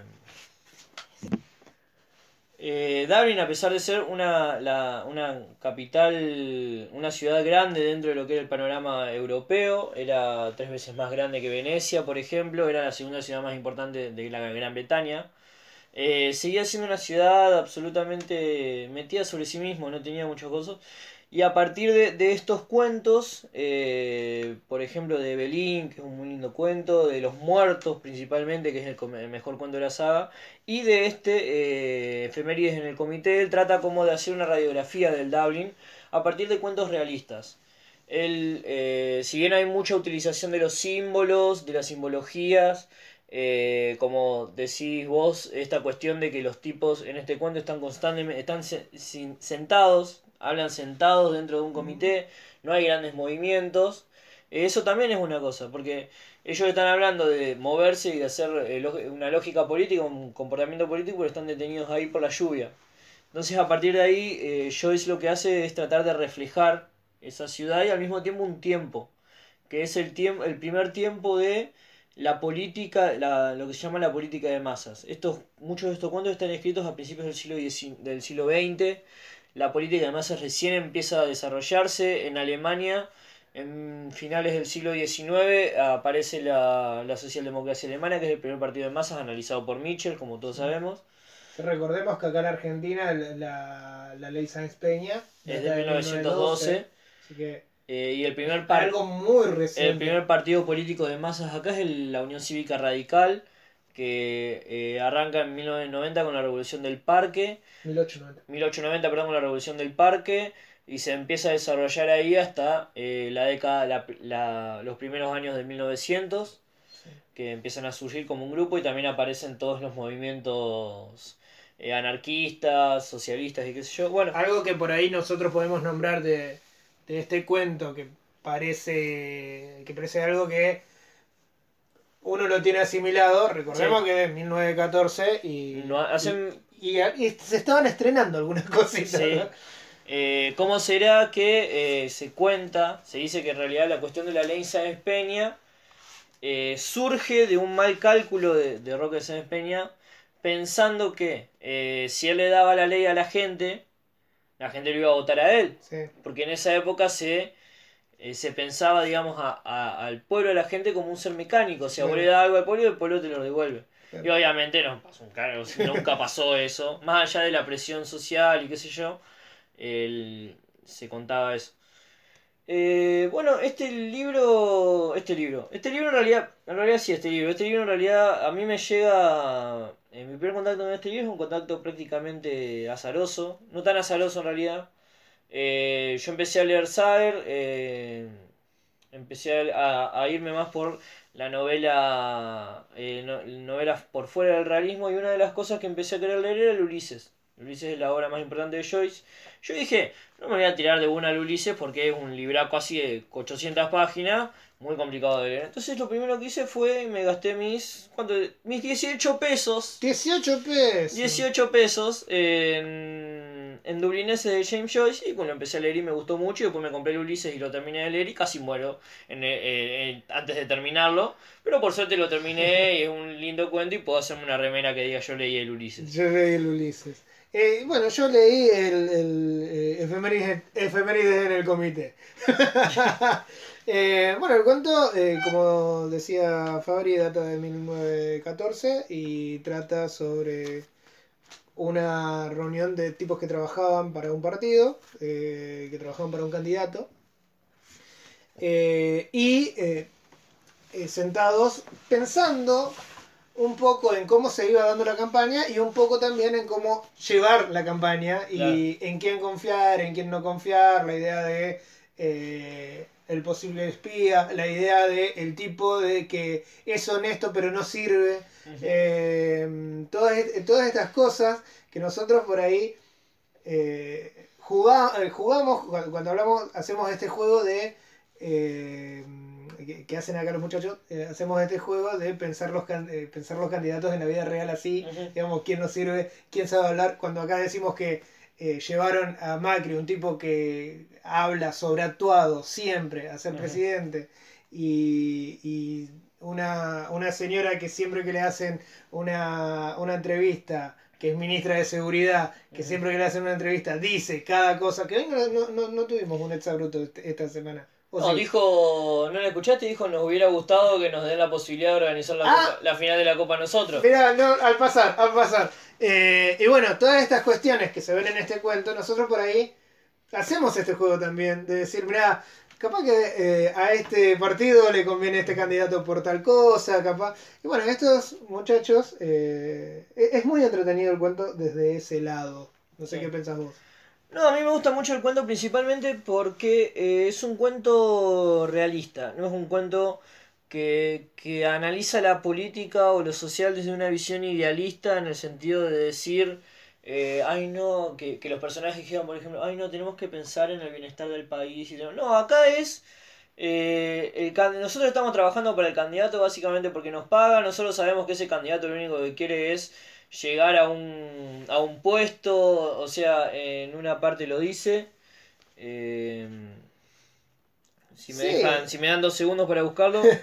Sí, no, básicamente cuando empiezan a comentar el tema de eh, la necesidad de que la clase, de que la clase obrera, uy, qué mal que estoy, Sí. de que la clase obrera tenga representación o no, eh, de, de no pensar mucho en eso, de pensar cuando, cuando eh, esta- estas visitas que se hacen del rey de, mm, rey de, De Rey de Inglaterra. del rey de Inglaterra a, a Dublin, Ujú. eh, si se, era necesario o no, porque también había como un clamor eh, independentista dentro de, de- del pueblo, de que algunos, del pueblo, del pueblo, sí, está bien, del pueblo, Sí. eh, que a algunos no, no le gustaba mucho eh, esa situación, era como someterse eh, al rey eh, de una manera explícita. Eh, sí, no, se, se, se Sí, ven- acá está la frase que yo les digo es eh, están hablando de dos candidatos distintos, están hablando de dos candidatos distintos y uno dice, uno es un hombre honesto sin nada de nalgas mojadas, sube a representar a la clase obrera. Este tipo para quien trabajamos lo único que quiere es tomar este puesto o el otro. Dicho en 1910, eh, que es muy relevante. Y también es muy relevante en el sentido de que también hay partes en el libro donde eh, hablan desde un pragmatismo muy interesante. Por ejemplo, cuando lo que vos decías de la, la visita del rey o no, en el sentido de que ¿qué tenemos que hacer? Recibir, recibir al rey porque va a traer, porque probablemente traiga plata para la ciudad y para Irlanda, o echar al rey porque queremos ser independientes. ¿Cuál es la jugada que tenemos que hacer? Y es bastante, es en ese sentido, en realidad es muy, es muy descriptivo de, de la situación de la época también en Irlanda. Una figura central que no estamos mencionando nosotros es de Ch- eh, Charles Parnell. Charles Parnell es un, es un político, es uno de los más importantes políticos de, de la independencia irlandesa. Eh, Era, fue parte del partido parlamentario. Era, si bien era independentista, él abogaba por la salida parlamentaria de... No, no estaba... No estaba de acuerdo con la, con la metodología de la violencia. Entonces lo que hacía era presionar desde el Parlamento inglés y así y favorecer a los grupos independentistas de su país para lograr que Irlanda sea una nación independiente. Y es muy gracioso porque Parnell, más allá de ser eh, que todos lo describen eh, como el tipo uno de los tipos más inteligentes, todos los que los, los contemporáneos de él, termina cayendo no por una cuestión de Política. de política en realidad sí por una cuestión política, pero no por una cuestión de política partidaria. Parnell cae porque se descubre que hacía años que se estaba acostando con la, con la mujer de uno de sus, de sus asesores. Un día más en Dublín. Asesor que sabía que, se, que la mujer se estaba acostando con el marido, pero que no se separaba porque estaban esperando una herencia. El problema es que la iglesia eh, católica de Dublín, que no le gustaba demasiado Parnell porque le estaba quitando protagonismo y además porque favorecía eh, un movimiento político independiente de la iglesia católica, aprovecha esta situación y lo pone contra la pared. Y eso hizo que los opositores a Parnell dentro del mismo partido eh, empiecen una lucha que termina yendo con eh, el tipo siendo votado por fuera de la. Eh, siendo expulsado del partido y a los pocos, a los pocos meses muere de un ataque cardíaco, de un infarto en realidad, cuando estaba en su casa. O sea, es básicamente lo que le pasó a Clinton. Nomás que Clinton le fue mucho, un poquito mejor. ¿Clinton no se murió? no. no. no, no, se murió. No, no se murió. No, no, está vivo, está vivo. Pero bueno, la figura, la figura de Parnell en ese. Pará, disculpame. La figura de Parnell en el sentido de este libro eh, es una figura muy importante porque es la figura central. Por ello, lo que están queriendo hacer a partir de eh, favorecer este movimiento, el partido este de lo que es el comité, favorecer al, favorecer al movimiento, lo que tratan de hacer es eh, recuperar la figura de Parnell y transformarlo en una lucha por la independencia de Irlanda con todas las contradicciones que eso conlleva, que es lo que, cuenta, lo que muestra este cuento. Sí, sí, una de las contradicciones de llevar la, la, independencia de, de, Irlanda es básicamente cuando dicen eh, que venga el rey, digamos. Eh, esta discusión que se da, si estamos sometiéndos de nuevo o eh, estamos aprovechándolo. Vamos a aprovecharlo, dice. hay, que aprovechar la, llegada del, del, del 10, mirá, del rey. Em, sí, que, lo que quería decir con, respecto al título del cuento, el cuento se llama Efemérides en el comité, en prácticamente todas las, versiones en español. No es una traducción exacta, pero obviamente teniendo en cuenta de que no todo el mundo sabe, conoce la situación política, el cuento, eh, el título original es Ivy Day in the Committee Room, que Ivy Day no es efemérides, Ivy Day es eh, el nombre que tiene la, fecha de aniversario de la muerte de Parnell, en la cual eh, todos, eh, todos los seguidores de Parnell llevan una hoja de, de hiedra en el saco, como todos los personajes de acá lo tienen. En una parte dicen, un tipo se señala la hiedra, la hoja de hiedra que tiene en el saco y dice, si este hombre estuviera acá no haría falta ningún tipo de rey. Y al final o sea, y ese tipo de simbolismo es muy fuerte en el, en el sentido de que, eh, si bien obviamente a uno se le escapa si no lo investiga o si no lo empieza a analizar, pero para lo que era la época y para lo que fue después para la construcción de Dublin, meter así, casi prácticamente eh, sin hacer tanta, eh, tanta laraca de lo que están haciendo, eh, meter ese símbolo ahí e, es un movimiento muy bueno, porque además refleja un, punto un momento particular, que es ese momento previo a la, independencia irlandesa, en el cual está esa parálisis en Dublín, el tipo, la gente no sabe qué hacer. Y una de esas, todas esas cosas que pasaban eran todas estas cuestiones. Sí, no, eh, tenía, mientras lo estaba leyendo, tenía esa sensación. Y también el, la, creo que el clima, ahora que me, que lo mencionás, creo que el clima que tiene todo el, eh, todo el, todo el cuento de mm, el escenario, de ser un lugar cerrado, de ser eh, un lugar que, está rodeado por la lluvia, o sea, que es una tierra lluviosa, esta cosa de eh, no saber qué hacer, de estar sentado todo el tiempo mirando, mirando el, hogar, tomando cerveza en, un momento. Este, da esta, esta sensación de estamos acá, ¿qué hacemos? En un momento, eh, cuando yo estaba leyendo el, cuento, eh, dije, bueno, pero no está pasando nada, pero en realidad estaba pasando mucho. Los tipos eh, se, estaban mirando y estaban pensando. O sea, la imagen del, tipo pensando es como si, qué sé yo, pensado de, nosotros estamos acostumbrados a Hollywood, tiros y que cosas pasen. Pero la imagen del tipo pensando y la, y, la eh, como la recreación de lo que pasaba alrededor, de yo fui a buscar votos a, a la, Sí. a la calle tal, parece que este tipo nos va a votar, parece este no sé qué me dijo. Claro, Toda, toda- toda esa construcción de la rutina del tipo que trabaja para el candidato eh, está bien lograda. Sí, y además también eh, juega mucho lo que es el tema de, eh, y por eso yo siempre me río de, de- de que hablábamos hoy del tema de cómo un concepto que es del año del pedo se sigue haciendo nuevo. La idea de la fake news y de la posverdad. Vos lees este cuento y los tipos que te empiezan, el, en un momento uno de los tipos habla que fue a hablar un viejo, a un votante conservador, un viejo que tiene mucha plata. Y cuando el tipo le pregunta, eh, bueno, pero el candidato de ustedes es independentista, el tipo no le dice que sí. Porque el candidato de él, ellos saben que el, ca- el candidato es una cagada. Pero que le dice, es un tipo muy respe y lo que le responde el puntero, digamos, pues estos son todos punteros. Lo que le responde el puntero es, es un hombre muy respetable, eh, que va a hacer todo lo que quiera por el país y, y qué sé yo. Y vos decís, sí, no le estás diciendo nada y al mismo tiempo estás diciéndole un montón, porque vos sabés lo que el otro tipo quiere escuchar. Y eso se va repitiendo mucho en cada uno de los lugares que ellos van diciendo a quién visitan. Eh, cuál es el lugar que le corresponde. Y a mí, hablando de esto, de, de lo que antes era y ahora no es, qué sé yo, al principio, cuando están los viejos, cuando están hablando, eh, que es lo- una de las cosas que yo te dije apenas llegué, eh, eh, que es lo que a mí más me gusta de cosas, es haber eh, descrito un montón de, situaciones que ya pasaban antes y pasaban ahora y que sin embargo van a seguir pasando y la gente va a seguir pensando que son novedosas.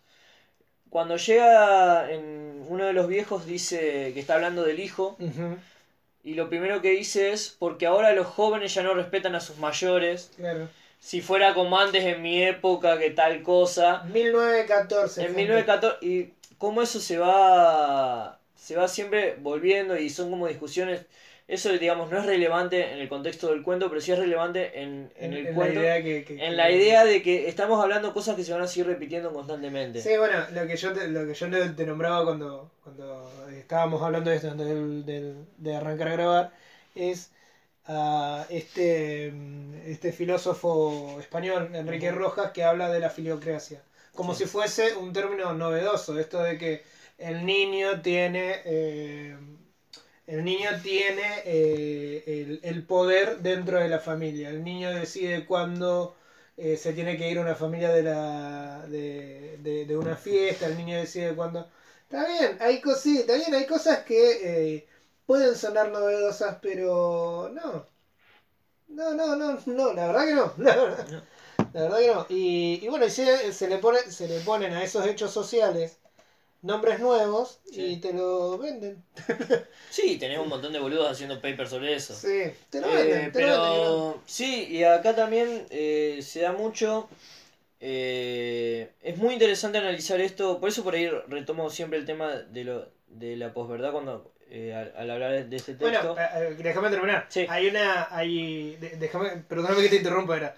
Eh, hay una necesidad de, eh, de lo novedoso. Hay una Claro. necesidad en, la- en las ciencias sociales, más que nada, hay una necesidad de buscar lo novedoso y en esa, eh, en esa urgencia, por ahí cometemos estos errores. Y digo cometemos porque en algún momento ca- capaz que yo escriba algo de creer que algo es nuevo. Yo no te voy a dejar, Mariano.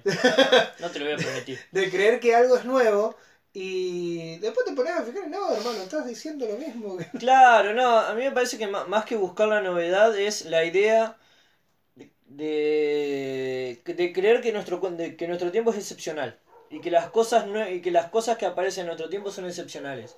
Y yo no sé hasta qué grado es eso. Porque, por ejemplo, eh, una de las discusiones que, que hemos tenido en este podcast muchas veces es el tema de cuánto es real, cuánto realmente ha cambiado la política con las nuevas la política 2.0. con la, con la política 2.0. No negando la política 2.0, sino analizando también, ¿se ha cambiado en algo la lógica? Eh, ¿Es un, realmente un coso horizontal o simplemente son más paredes sobre las cuales, son paredes virtuales sobre las cuales colgar carteles? Y ahí es donde viene, porque si vos te pones a fijar, y tomando este texto como referencia, eh, efemérides en el comité, las lógicas de militancia no han cambiado nada. ¿Por qué? Porque está bien, antes tenías que ir casa por casa hablando. Ahora también, bueno, están los timbreos y qué sé yo, no, no es nuevo eso. Sí, sí, los spammers ahora son tipos Claro. que te mandan eh, DM. Sí, No lo he hecho nunca. Antes, ant- antes, te dejaban, antes te dejaban cartas con la propuesta, ahora te mandan carteles con Sí, fotos. sí, sí. Eh, no, no es muy distinto. Obviamente sí ha cambiado mucho la lógica, pero no, no ha cambiado la, la cuestión de fondo. Sí, sí. Eh, hablaba, yo hablaba con una, una amiga mía, una de las chicas que, estudia- que trabaja conmigo, que me dice... eh, estábamos hablando de esto, ¿viste? Pues eh, yo, ella había hablado de algo, yo medio que la malinterpreté, pensé que quería hablar de que la posverdad era, ahora era una, era una hora donde todos hablaban igual de mí, me dice, no, no, no. Y, justa, y me explica.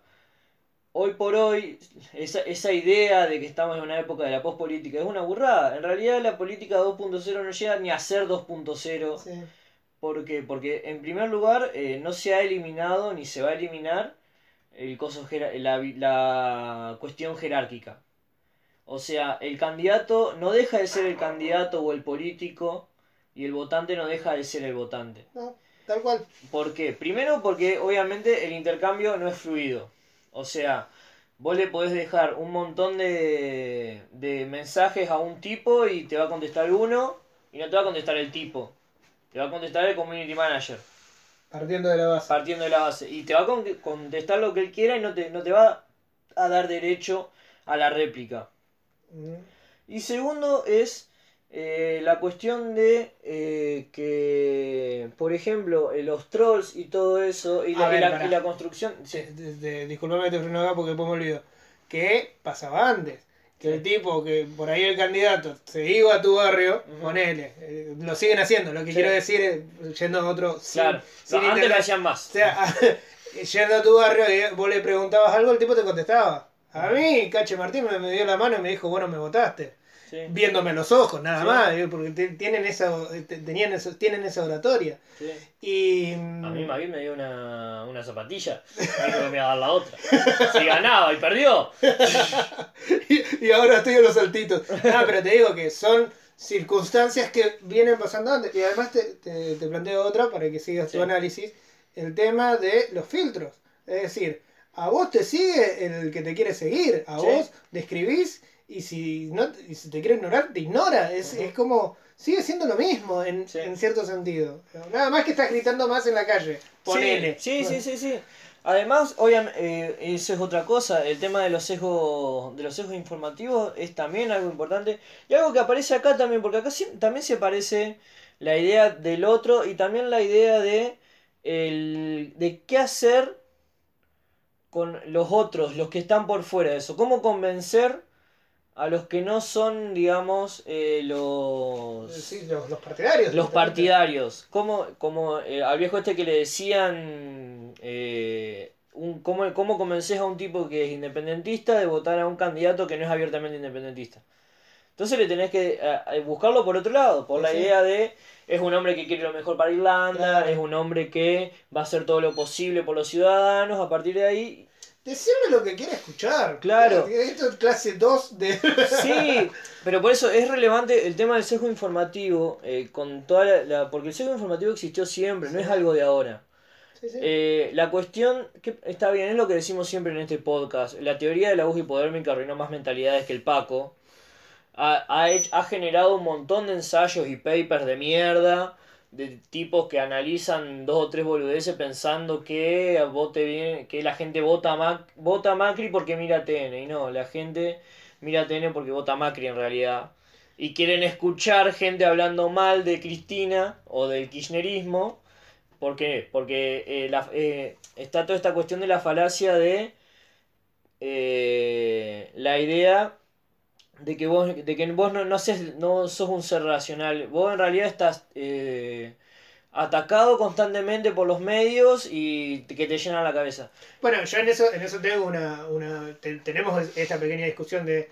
eh, vos por ahí le quitas más méritos a los medios y yo por ahí le pongo más méritos de lo que tiene. Para mí los medios sí tienen una influencia. No, no, no. Sí, tienen una Sí, sí, influencia, sí, lo que, pero lo que no es directa. Claro, lo que vos decís que no es directa. En algunos casos, algunas personas son. Yo tengo un como- tío que hace eso. Pero, pero sí, lo que digo Pero ¿qué pasa? es que tampoco son. eh, determinantes, si se quiere la palabra, en, en, unas, en unas elecciones nacionales. En unas elecciones nacionales, si bien los medios llevan Los discursos, de- eh, llevan el conocimiento del candidato, eh, por ahí las ideas que se hace la gente sobre ese candidato y sobre, sobre la plataforma de ese candidato es eh, la, la- la persona en sí, o sea, la, la- la gente en sí se hace esa idea de ese candidato. Y es, es capacidad del candidato eh, dejar, como vos decís, al tipo que no es tan, independenti- eh, tan independentista, darle otra imagen de Sí. lo que hizo Macri con algunos. Cuando Macri sale dice no vas a perder lo que ya lo que lo que no tenías. Lo que ya tenías. Lo que ya tenías. No, perdón, no lo tenía. Y no. Pero vas a perder lo que ya tenías. Le está hablando al tipo. Al tipo que no lo va a votar. O sea, al tipo que no es eh, de la idea de la idea de política económica que tiene eh, Mauricio Macri. Y él le está hablando a ese tipo. Ujú. Está hablando a ese tipo. Y tiene el- eh, un medio que lo replica y qué sé yo. Pero es la construcción del discurso del candidato. Sí. No del medio. Por ahí sí, el medio lo que hace es. eh, lo que hace es eh, llevarle el candidato a la gente. Pero después la construcción que hace el medio sobre eso. Y bueno, las ideas quedan, es cierto. Mira, Sí. e- Eso es lo que sostengo yo. Por ahí más, que los medios tienen esa influencia. Claro, pero por tienen ejemplo, una yo, influencia fuerte. yo pongo en, en cuestión, por ejemplo, el caso del kirchnerismo. El caso del kirchnerismo a partir de 2008. ujú. En el sentido de que eh, Cristina tuvo a Clarín, en- a los grandes multimedios en contra, se puso a los grandes multimedios en contra. Tuvo, y a partir y a pesar de eso ganó dos elecciones. Con el 54% de lo, con el 47 y el 54% de los votos. Sí, sí, pero también eh, lo- los medios, está bien, esto lo estamos haciendo muy por arriba, pero también los medios tenían enfrente a algo que, eh, por lo menos, voy a, voy a caer en lo mismo que dije antes de que no iba a caer. Eh, tenías enfrente a algo que era relativamente novedoso de hacer noticieros de noticieros. Enfrente tenías a 678, tenías a TBR, tenías a eh, programas de la tarde como mm, Duro de Domar, a partir del, 2010 del 2008 para acá, Duro de Domar, eh, que hacían periodismo de periodistas. Eh, era... eh, Sí, pero ¿cuánta gente veía eso? Sí, bueno, eh, también eso, digamos, qué puntos de... y cuánta gente lo veía para criticarlo. Claro. Eh, también es eso, pero también vos fíjate que le daban visibilidad lo- lo- los medios masivos. O sea, TN le daba visibilidad porque TN se ponía a hablar de 678. Eh, Majul le daba visibilidad, Majul se ponía a hablar de 678. Blanata le daba visibilidad, se ponía a hablar de 678. y, y, y bueno, y ahí yo, yo conozco 678 por eh, TN. Lo conozco por Majul, lo conozco por esos tipos que yo veía que me caían mal y quería saber qué decían. Claro, pero ahí vos tenés que ver la cuestión también. No sé por qué estamos hablando de, estamos hablando de los multimedios. No, Hablando- sí, pero no, es interesante, sigamos. Sí, pero ahí lo, lo que vos tenés que ver es, eh, en realidad, que, eh, que ahí es una falla en la teoría misma. ¿Por qué? Porque vos me estás diciendo, eh, había, mucho, había mucho periodismo de periodistas mostrando lo que, lo que pasaba. Pero al mismo... Y a- entonces, ¿cómo estableces vos que los medios le, comen- le queman la cabeza a la gente? ¿Se la queman mucho? ¿Se la queman poco? Yo no, yo no tengo la respuesta a eso, pero vos fíjate que. Porque no la hay, porque, los me- porque eh, pensar que los medios, eh, le- la gente vota lo que vota por los medios, es básicamente caer en realidad en una excusa. O sea. ¿por qué? Porque si yo soy de la fuerza gobernante y pierdo, le echo la culpa a los medios, porque eso evita que yo tenga que hacer una autocrítica sobre qué cagada me mandé yo. Caso puntual, 2015. Scioli pierde con Macri. O sea, en la primaria le gana, pero no, no alcanza por ley, por ley lo- el 45% necesario, el 40% necesario. ¿De quién es la culpa? ¿Del kirchnerismo que eh, se mandó todas las cagadas posibles en la campaña? No, de Clarín y de los que votaron en blanco. De la arena de los que votaron en blanco. De los que votaron en blanco, fuimos Que cuánto, encima- ¿cuánto? ¿2%? Que ¿3%? encima vos sumás a los, los- le hubiera sumado a los que votaron en blanco, suponiendo que todos los que iban a votar en blanco iban a votar por Scioli, y tampoco ganaba. Y además, eh, creo que, y, y me voy un rato de esto, eh, digo esto y después me voy, eh, cuando criticaban a Córdoba. Córdoba que sacó el 70% del, decía eh, provincia de mierda, que gracias, gracias a Córdoba, un saludo igual, gracias a Córdoba Macri llega al, go- al gobierno. Recordemos que durante el 2014-2015, en esa pelea que tuvo, mi- mira, este, este programa sirve para recordar, en esa pelea que tuvo el gobierno nacional Memoria. memoria, el gobierno nacional con el gobierno de Córdoba, eh, donde los presos de, de esa de esa de, de- De esa pelea. de esa pelea, de esa tensión que, que había entre el kirchnerismo y el gobierno de quién era en ese momento El gobierno del ¿De la finado Sota? de la sota. de la sota cuando esa tensión que había los que terminaban presos de esa tensión eran los jubilados los jubilados en Córdoba y los empleados eh, los empleados estatales en Córdoba. Eh, eso hace que, a ver, a, al- al- a Córdoba en los programas de, yo me acuerdo, en Fútbol para Todos. Fútbol para Todos, usaban el Fútbol para Todos, eh, le daban como 3-4 minutos a destruir al gobierno de Córdoba. Más o menos creo que algo parecido pasó en este gobierno, pero no me acuerdo con qué provincia. Eh, y vos La que está en bola ahí siempre es Santa Fe. Santa Fe. Me parece que pasó más o menos lo mismo con Santa Fe. Y vos decís, eh, y después cuando vos recordás estas cosas, ¿entendés por qué el 70% de Córdoba Sí. va y no te vota? Porque no es que votó al candidato opositor. ¿Sos voto, voto en contra? Claro, eh, Sí, lo mismo acá en Santa Fe cuando habían votado en su, cuando eh, habían votado del CEL en su momento. Y acá también, o sea, vos le hiciste eh, el gobierno nacional y un poco también el gobierno provincial, eh, tanto el kirchnerismo como Coso, hicieron el juego a del CEL. El kirchnerismo metiéndose en la en la pelea de primero queriendo meterse con el peronismo con el peronismo provincial que así les fue también porque quisieron meter mano y tocaron el pico, el pico histórico de votos en la ciudad, eh, en la provincia. El peronismo, mal que mal, desde el 83 para acá siempre tuvo el 35% de los votos asegurados. A veces, nece- a veces necesitó la ley de lemas, a veces también porque nunca ganó una elección sin ley de lemas. Ah, no, si la primera sí, bueno, estaba la ley de lemas. La segunda también. bueno. Elipsis. Sí, en el, 80 y- en el 89 también ganó sin ley de lemas. Bueno, pero hay un quilombo. Bueno, no, no importa. Cuando el- este- en- voy a publicar un artículo dentro de dos o tres meses sobre la ley de lemas y el peronismo, que vayan y busquenlo. claro, claro. Ahí van a aclarar todas ¿Vos esas que cosas. lo, que estaba pensando? Eh, ¿Viste las notas que están en este cuaderno? Sí. Podemos escribir un libro después. Sí, Eh, sí. el libro de Politicón. El libro político. el libro de Politicón. Eh, a lo que iba. Eh, ¿A qué iba? Eh, estabas hablando de Santa Fe, de- Ah, los sí, sí. errores de un, los errores propios que no se aceptan. No, eh, por ejemplo, el kirchnerismo acá en Santa Fe, en una provincia que es la segunda, la segunda, la, la tercera provincia en cuanto a, a, a, a tercera provincia económica. Los tipos vinieron a meter mano en el peronismo de Santa Fe. El peronismo de Santa Fe es lo más endógeno que hay. O sea, acá no, no, mete- no metes mano salvo que vengas a traer una solución. Y los tipos que hicieron, Eh, acá había ganado, eh, eh, había ganado María Eugenia Bielsa y los tipos agarraron y lo metieron a Rossi. A Rossi no lo quiere nadie en Santa Fe. Y de las, en las primarias habían sacado el 40% en total el frente, el frente para la victoria había sacado el 40%. En las generales, Rossi saca el 14%. ¿Vos sabés lo que es que del peronismo baje del 30%, del 30%, el 20, 28, 29, 30% medio al 14%? Sí, es no. porque hubo un quilombo ahí adentro. Sí, no, imagínate que. Lo que pasa es que cuando está, está en dispar esto, está en dispar.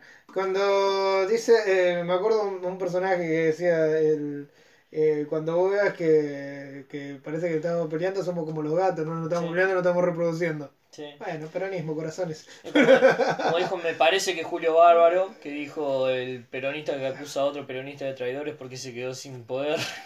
Es porque quedó fuera de la repartida del poder. Pero bueno, estábamos hablando de... De Eh, efemérides en el comité, que usted aunque no lo crean, todo esto tiene que ver con las cosas que se hablan Todo, FMI en el comité. Todo tiene que ver con todo. todo tiene que ver con Y todo. si ustedes no me creen, y si ustedes no me creen que efemérides en el comité es actual, yo les quiero leer una parte que donde hablan de los capitales y de la lluvia de inversiones. Yo creo que en realidad Macri ha sido un lector de Joyce a lo largo de su vida y que se inspiró en él para para hablar para armar su política.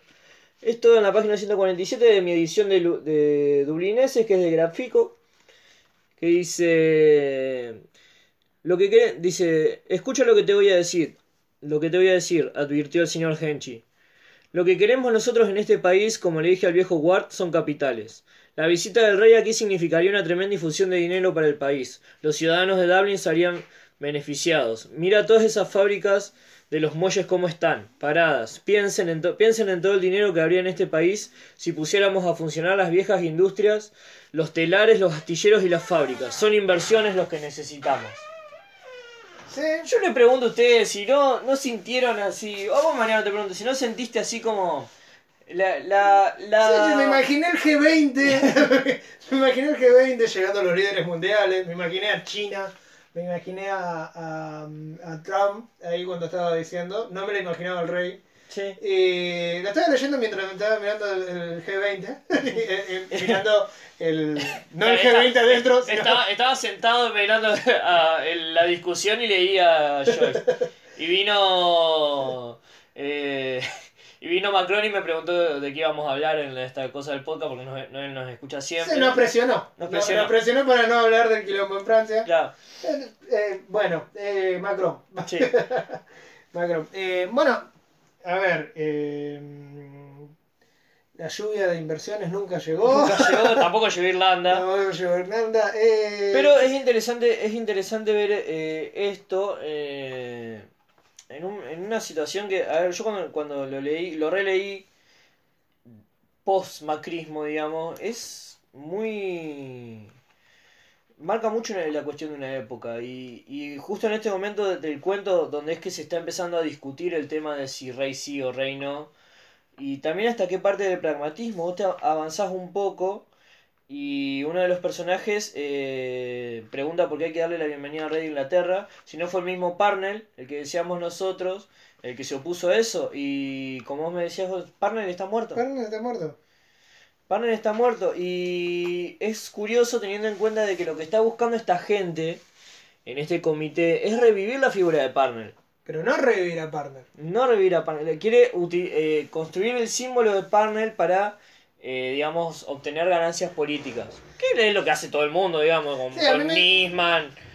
A mí me hizo acordar mucho un capítulo de Los Simpsons cuando eh, Lisa Simpson se hace pasar por muerta. Va, en realidad creen que Sí. murió y después se hace pasar por muerta. Y, y firma, y ella estaba protegiendo el, este, El- bosque, árbol, sí. el árbol.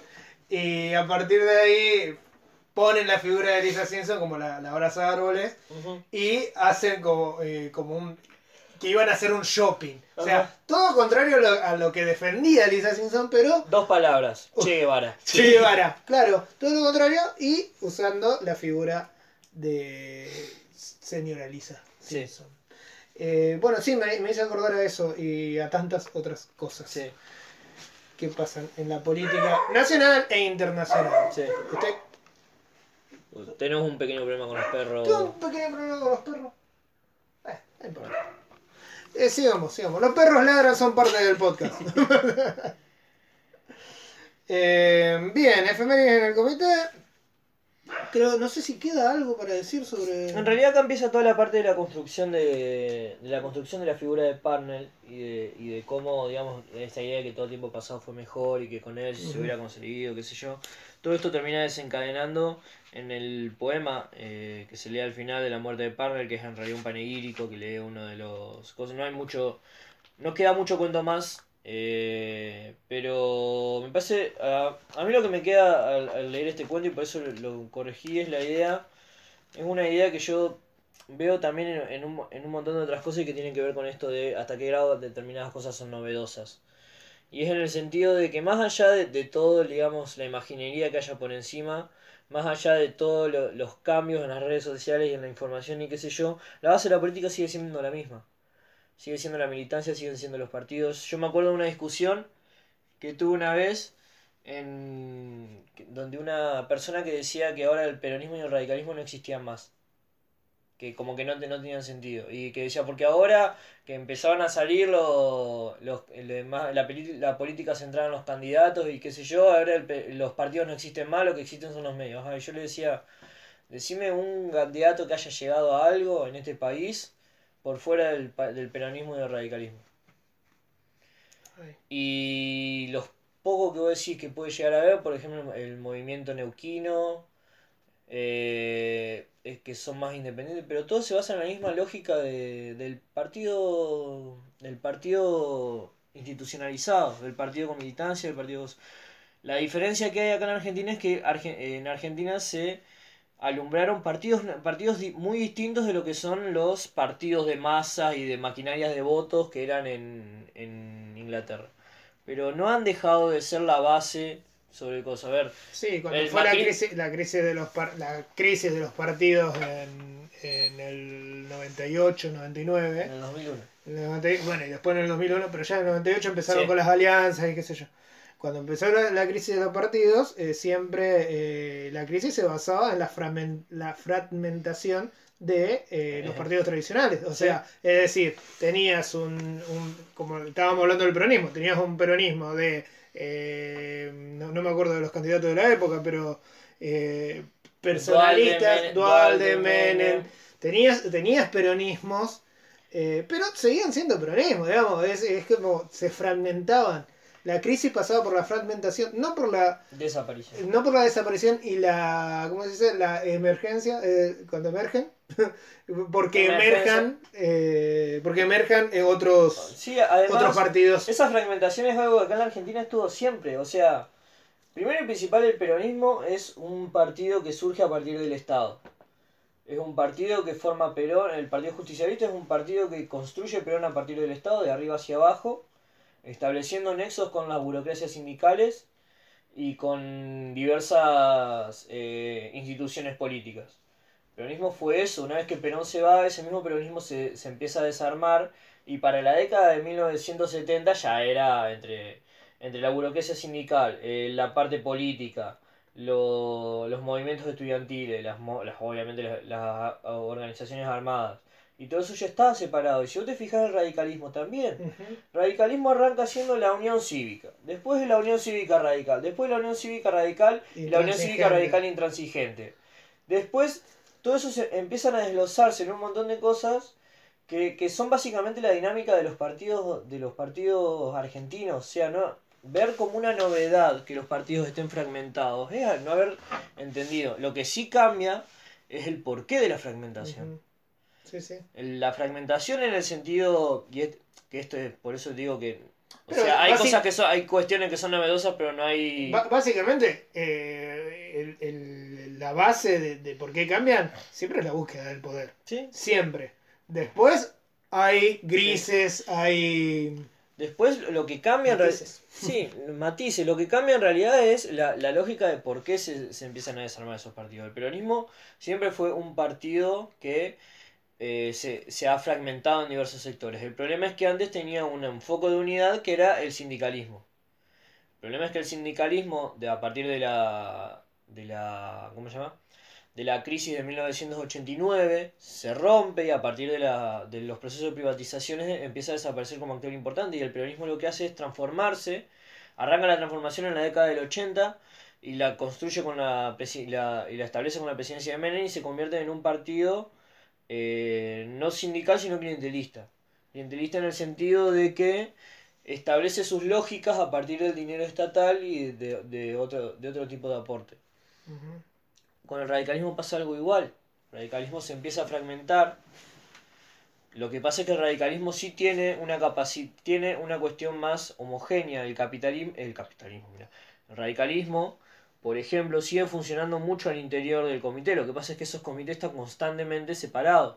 O sea, lo que no tiene, lo que no tiene capacidad de hacer es disciplina partidaria, pero por ejemplo, el radicalismo cuando decidió, cuando se votó la, la adhesión o no a Cambiemos, no se decidió de onda. Se Sí, votó sí. en un. Se votó en un. ¿Cómo se llama? En un. en una asamblea. En la, en la asamblea anual. E incluso los sectores que se habían puesto en contra de eso. Terminaron Sí. militando Macri a nivel nacional. Sí, es verdad. de verdad. Salvo el caso, acuerdo- en el caso de los sectores de acá de Santa Fe con Jorge Gen y qué sé yo, que se mantuvieron con el socialismo. Me acuerdo de. Pero, por ejemplo, el socialismo nunca dijo nada en contra de Macri, se quedó Claro. callado. eh, pragmatismo puro, Pragmatismo saber puro. que quedarse esperando qué, eh, Sí. qué va a pasar. No, y me acuerdo, me acuerdo las discusiones que había de- dentro del radicalismo con el tema de eh, Macri sí, Macri no, los alfonsinistas recordaban aquella vieja frase de, de Alfonsín diciendo eh, Macri es el límite. No, le Carrió dijo que Macri era el límite. Bueno, Carrió dicho que Macri Lo que decía, lo que había dicho Alfonsín es que en el momento de que el capita el, el radicalismo abandone su visión social y se tenga que unir al neoliberalismo para ganar elecciones, lo que va a tener que hacer el radicalismo es empezar a perder elecciones. Claro, eh, me acuerdo, me, me acuerdo Obviamente de, se lo pasaron por el orto a... me acuerdo de Wiener, que no tiene nada que ver con esto, pero de Wiener diciendo también Macri es el límite. Ajá. Eh, no, interesante. Inter- Mirá por dónde fuimos, ¿viste? Por Sí. todos estos lados. Hermoso. Eh, Hicimos un repaso de la historia argentina a partir de, de la historia democrática argentina. A partir de. Una cosa que yo quería decir que tal vez no le dije, este cuento es, este cuento es muy interesante analizarlo a partir de eh, haber leído los partidos políticos de Mitchell, Mitchell. el libro de Mitchell. Ajá, mira. Eh, porque a, a partir de ahí entendés un poco la dinámica. Habiendo leído Mitchell, obviamente nadie va, a ponerse a leer Mitchell para leer este cuento, lean este cuento y punto, pero si les interesa o si son, o si son politólogos y dieron Mitchell, Primero, feliz día porque el 29 Primero, fue el gracias. Los politólogos, eh, feliz día a todos los que nos escuchan y estudien No. esa hermosa. esa hermosa Disciplina. disciplina. que tantas alegrías nos ha dado. Pero eh, si son politólogos y tienen la posibilidad de haber leído Mitchell y más o menos entienden la, la dinámica, o si quieren empezar a leerlo, eh, este cuento de Urbinense está muy bueno porque muestra lo que es práctico, cómo esa organización se construye y cómo, eh, no, eh, y cómo por fuera de las grandes lógicas eh, idealizadas de los partidos, cómo realmente la política se establece, digamos, eh, casa por casa. Ujú. Que es lo que todavía sigue pasando hoy, más allá de los medios de, de comunicación o lo que fuera. O sea, golpear puertas virtuales golpear- también es golpear puertas, muchachos. así que léanlo y les digo, eh, les vuelvo a repetir, si pueden leer este cuento a partir de Mitchells, léanlo porque realmente empiezan a, a entender, les, les sirve para disfrutarlo un poco más, porque empiezan a entender un montón de cosas que vos decían, ah. Esto iba por acá, claro, qué pelotudo que soy. Exacto, así que nada, bueno, creo que eso es. Parece que este va a ser un poco más corto que los otros, pero. Sí, no, me parece que igual. Sí. Igual, igual que los otros, así que no, muchas muchas gracias por llegar hasta acá, los que llegaron. Sí, Y gracias, llegamos a la- pasamos los 100, estamos muy contentos. estamos muy agradecidos. Muy agradecidos, muy contentos. Nosotros cuando arrancamos con esto pensamos que nos íbamos a clavar en 50 y que no nos iba a escuchar nadie. Y la verdad, llegar a 100, Sí. por más que sea poco, para nosotros es un montón. Porque realmente, si bien no se ve reflejado en el coso, Sí. laburamos bastante para hacer esto y, y y tratamos de, de- de ofrecer lo mejor y de, de que las cosas salgan bien. Sí, Más la- allá de que segu- seguramente en estos podcasts habremos dicho un montón de boludeces Sí. que tengamos que rectificarnos ahora. No, lo que, lo que le quiero aclarar a la gente que por ahí si eh, ustedes escuchan boludeces, no son boludeces improvisadas. Nosotros tenemos notas, hacemos notas durante la semana, por ahí tardamos más porque por ahí leer un libro o ver una serie, Claro, por ahí por te ejemplo- demanda dos semanas. Y Sí. Sí, y por ejemplo, a nosotros eh, esta semana en particular, eh, para mí fue medio complicado porque estaba con dos trabajos, Sí, haciendo dos trabajos prácticos y no, no me podía poner y recién el jueves pude terminar y adelan- terminar de adelantar lo que quería adelantar y pude terminar el otro y recién me pude poner a releer esto, así que vamos, a- esto lo vamos a mandar lo, lo más rápido posible.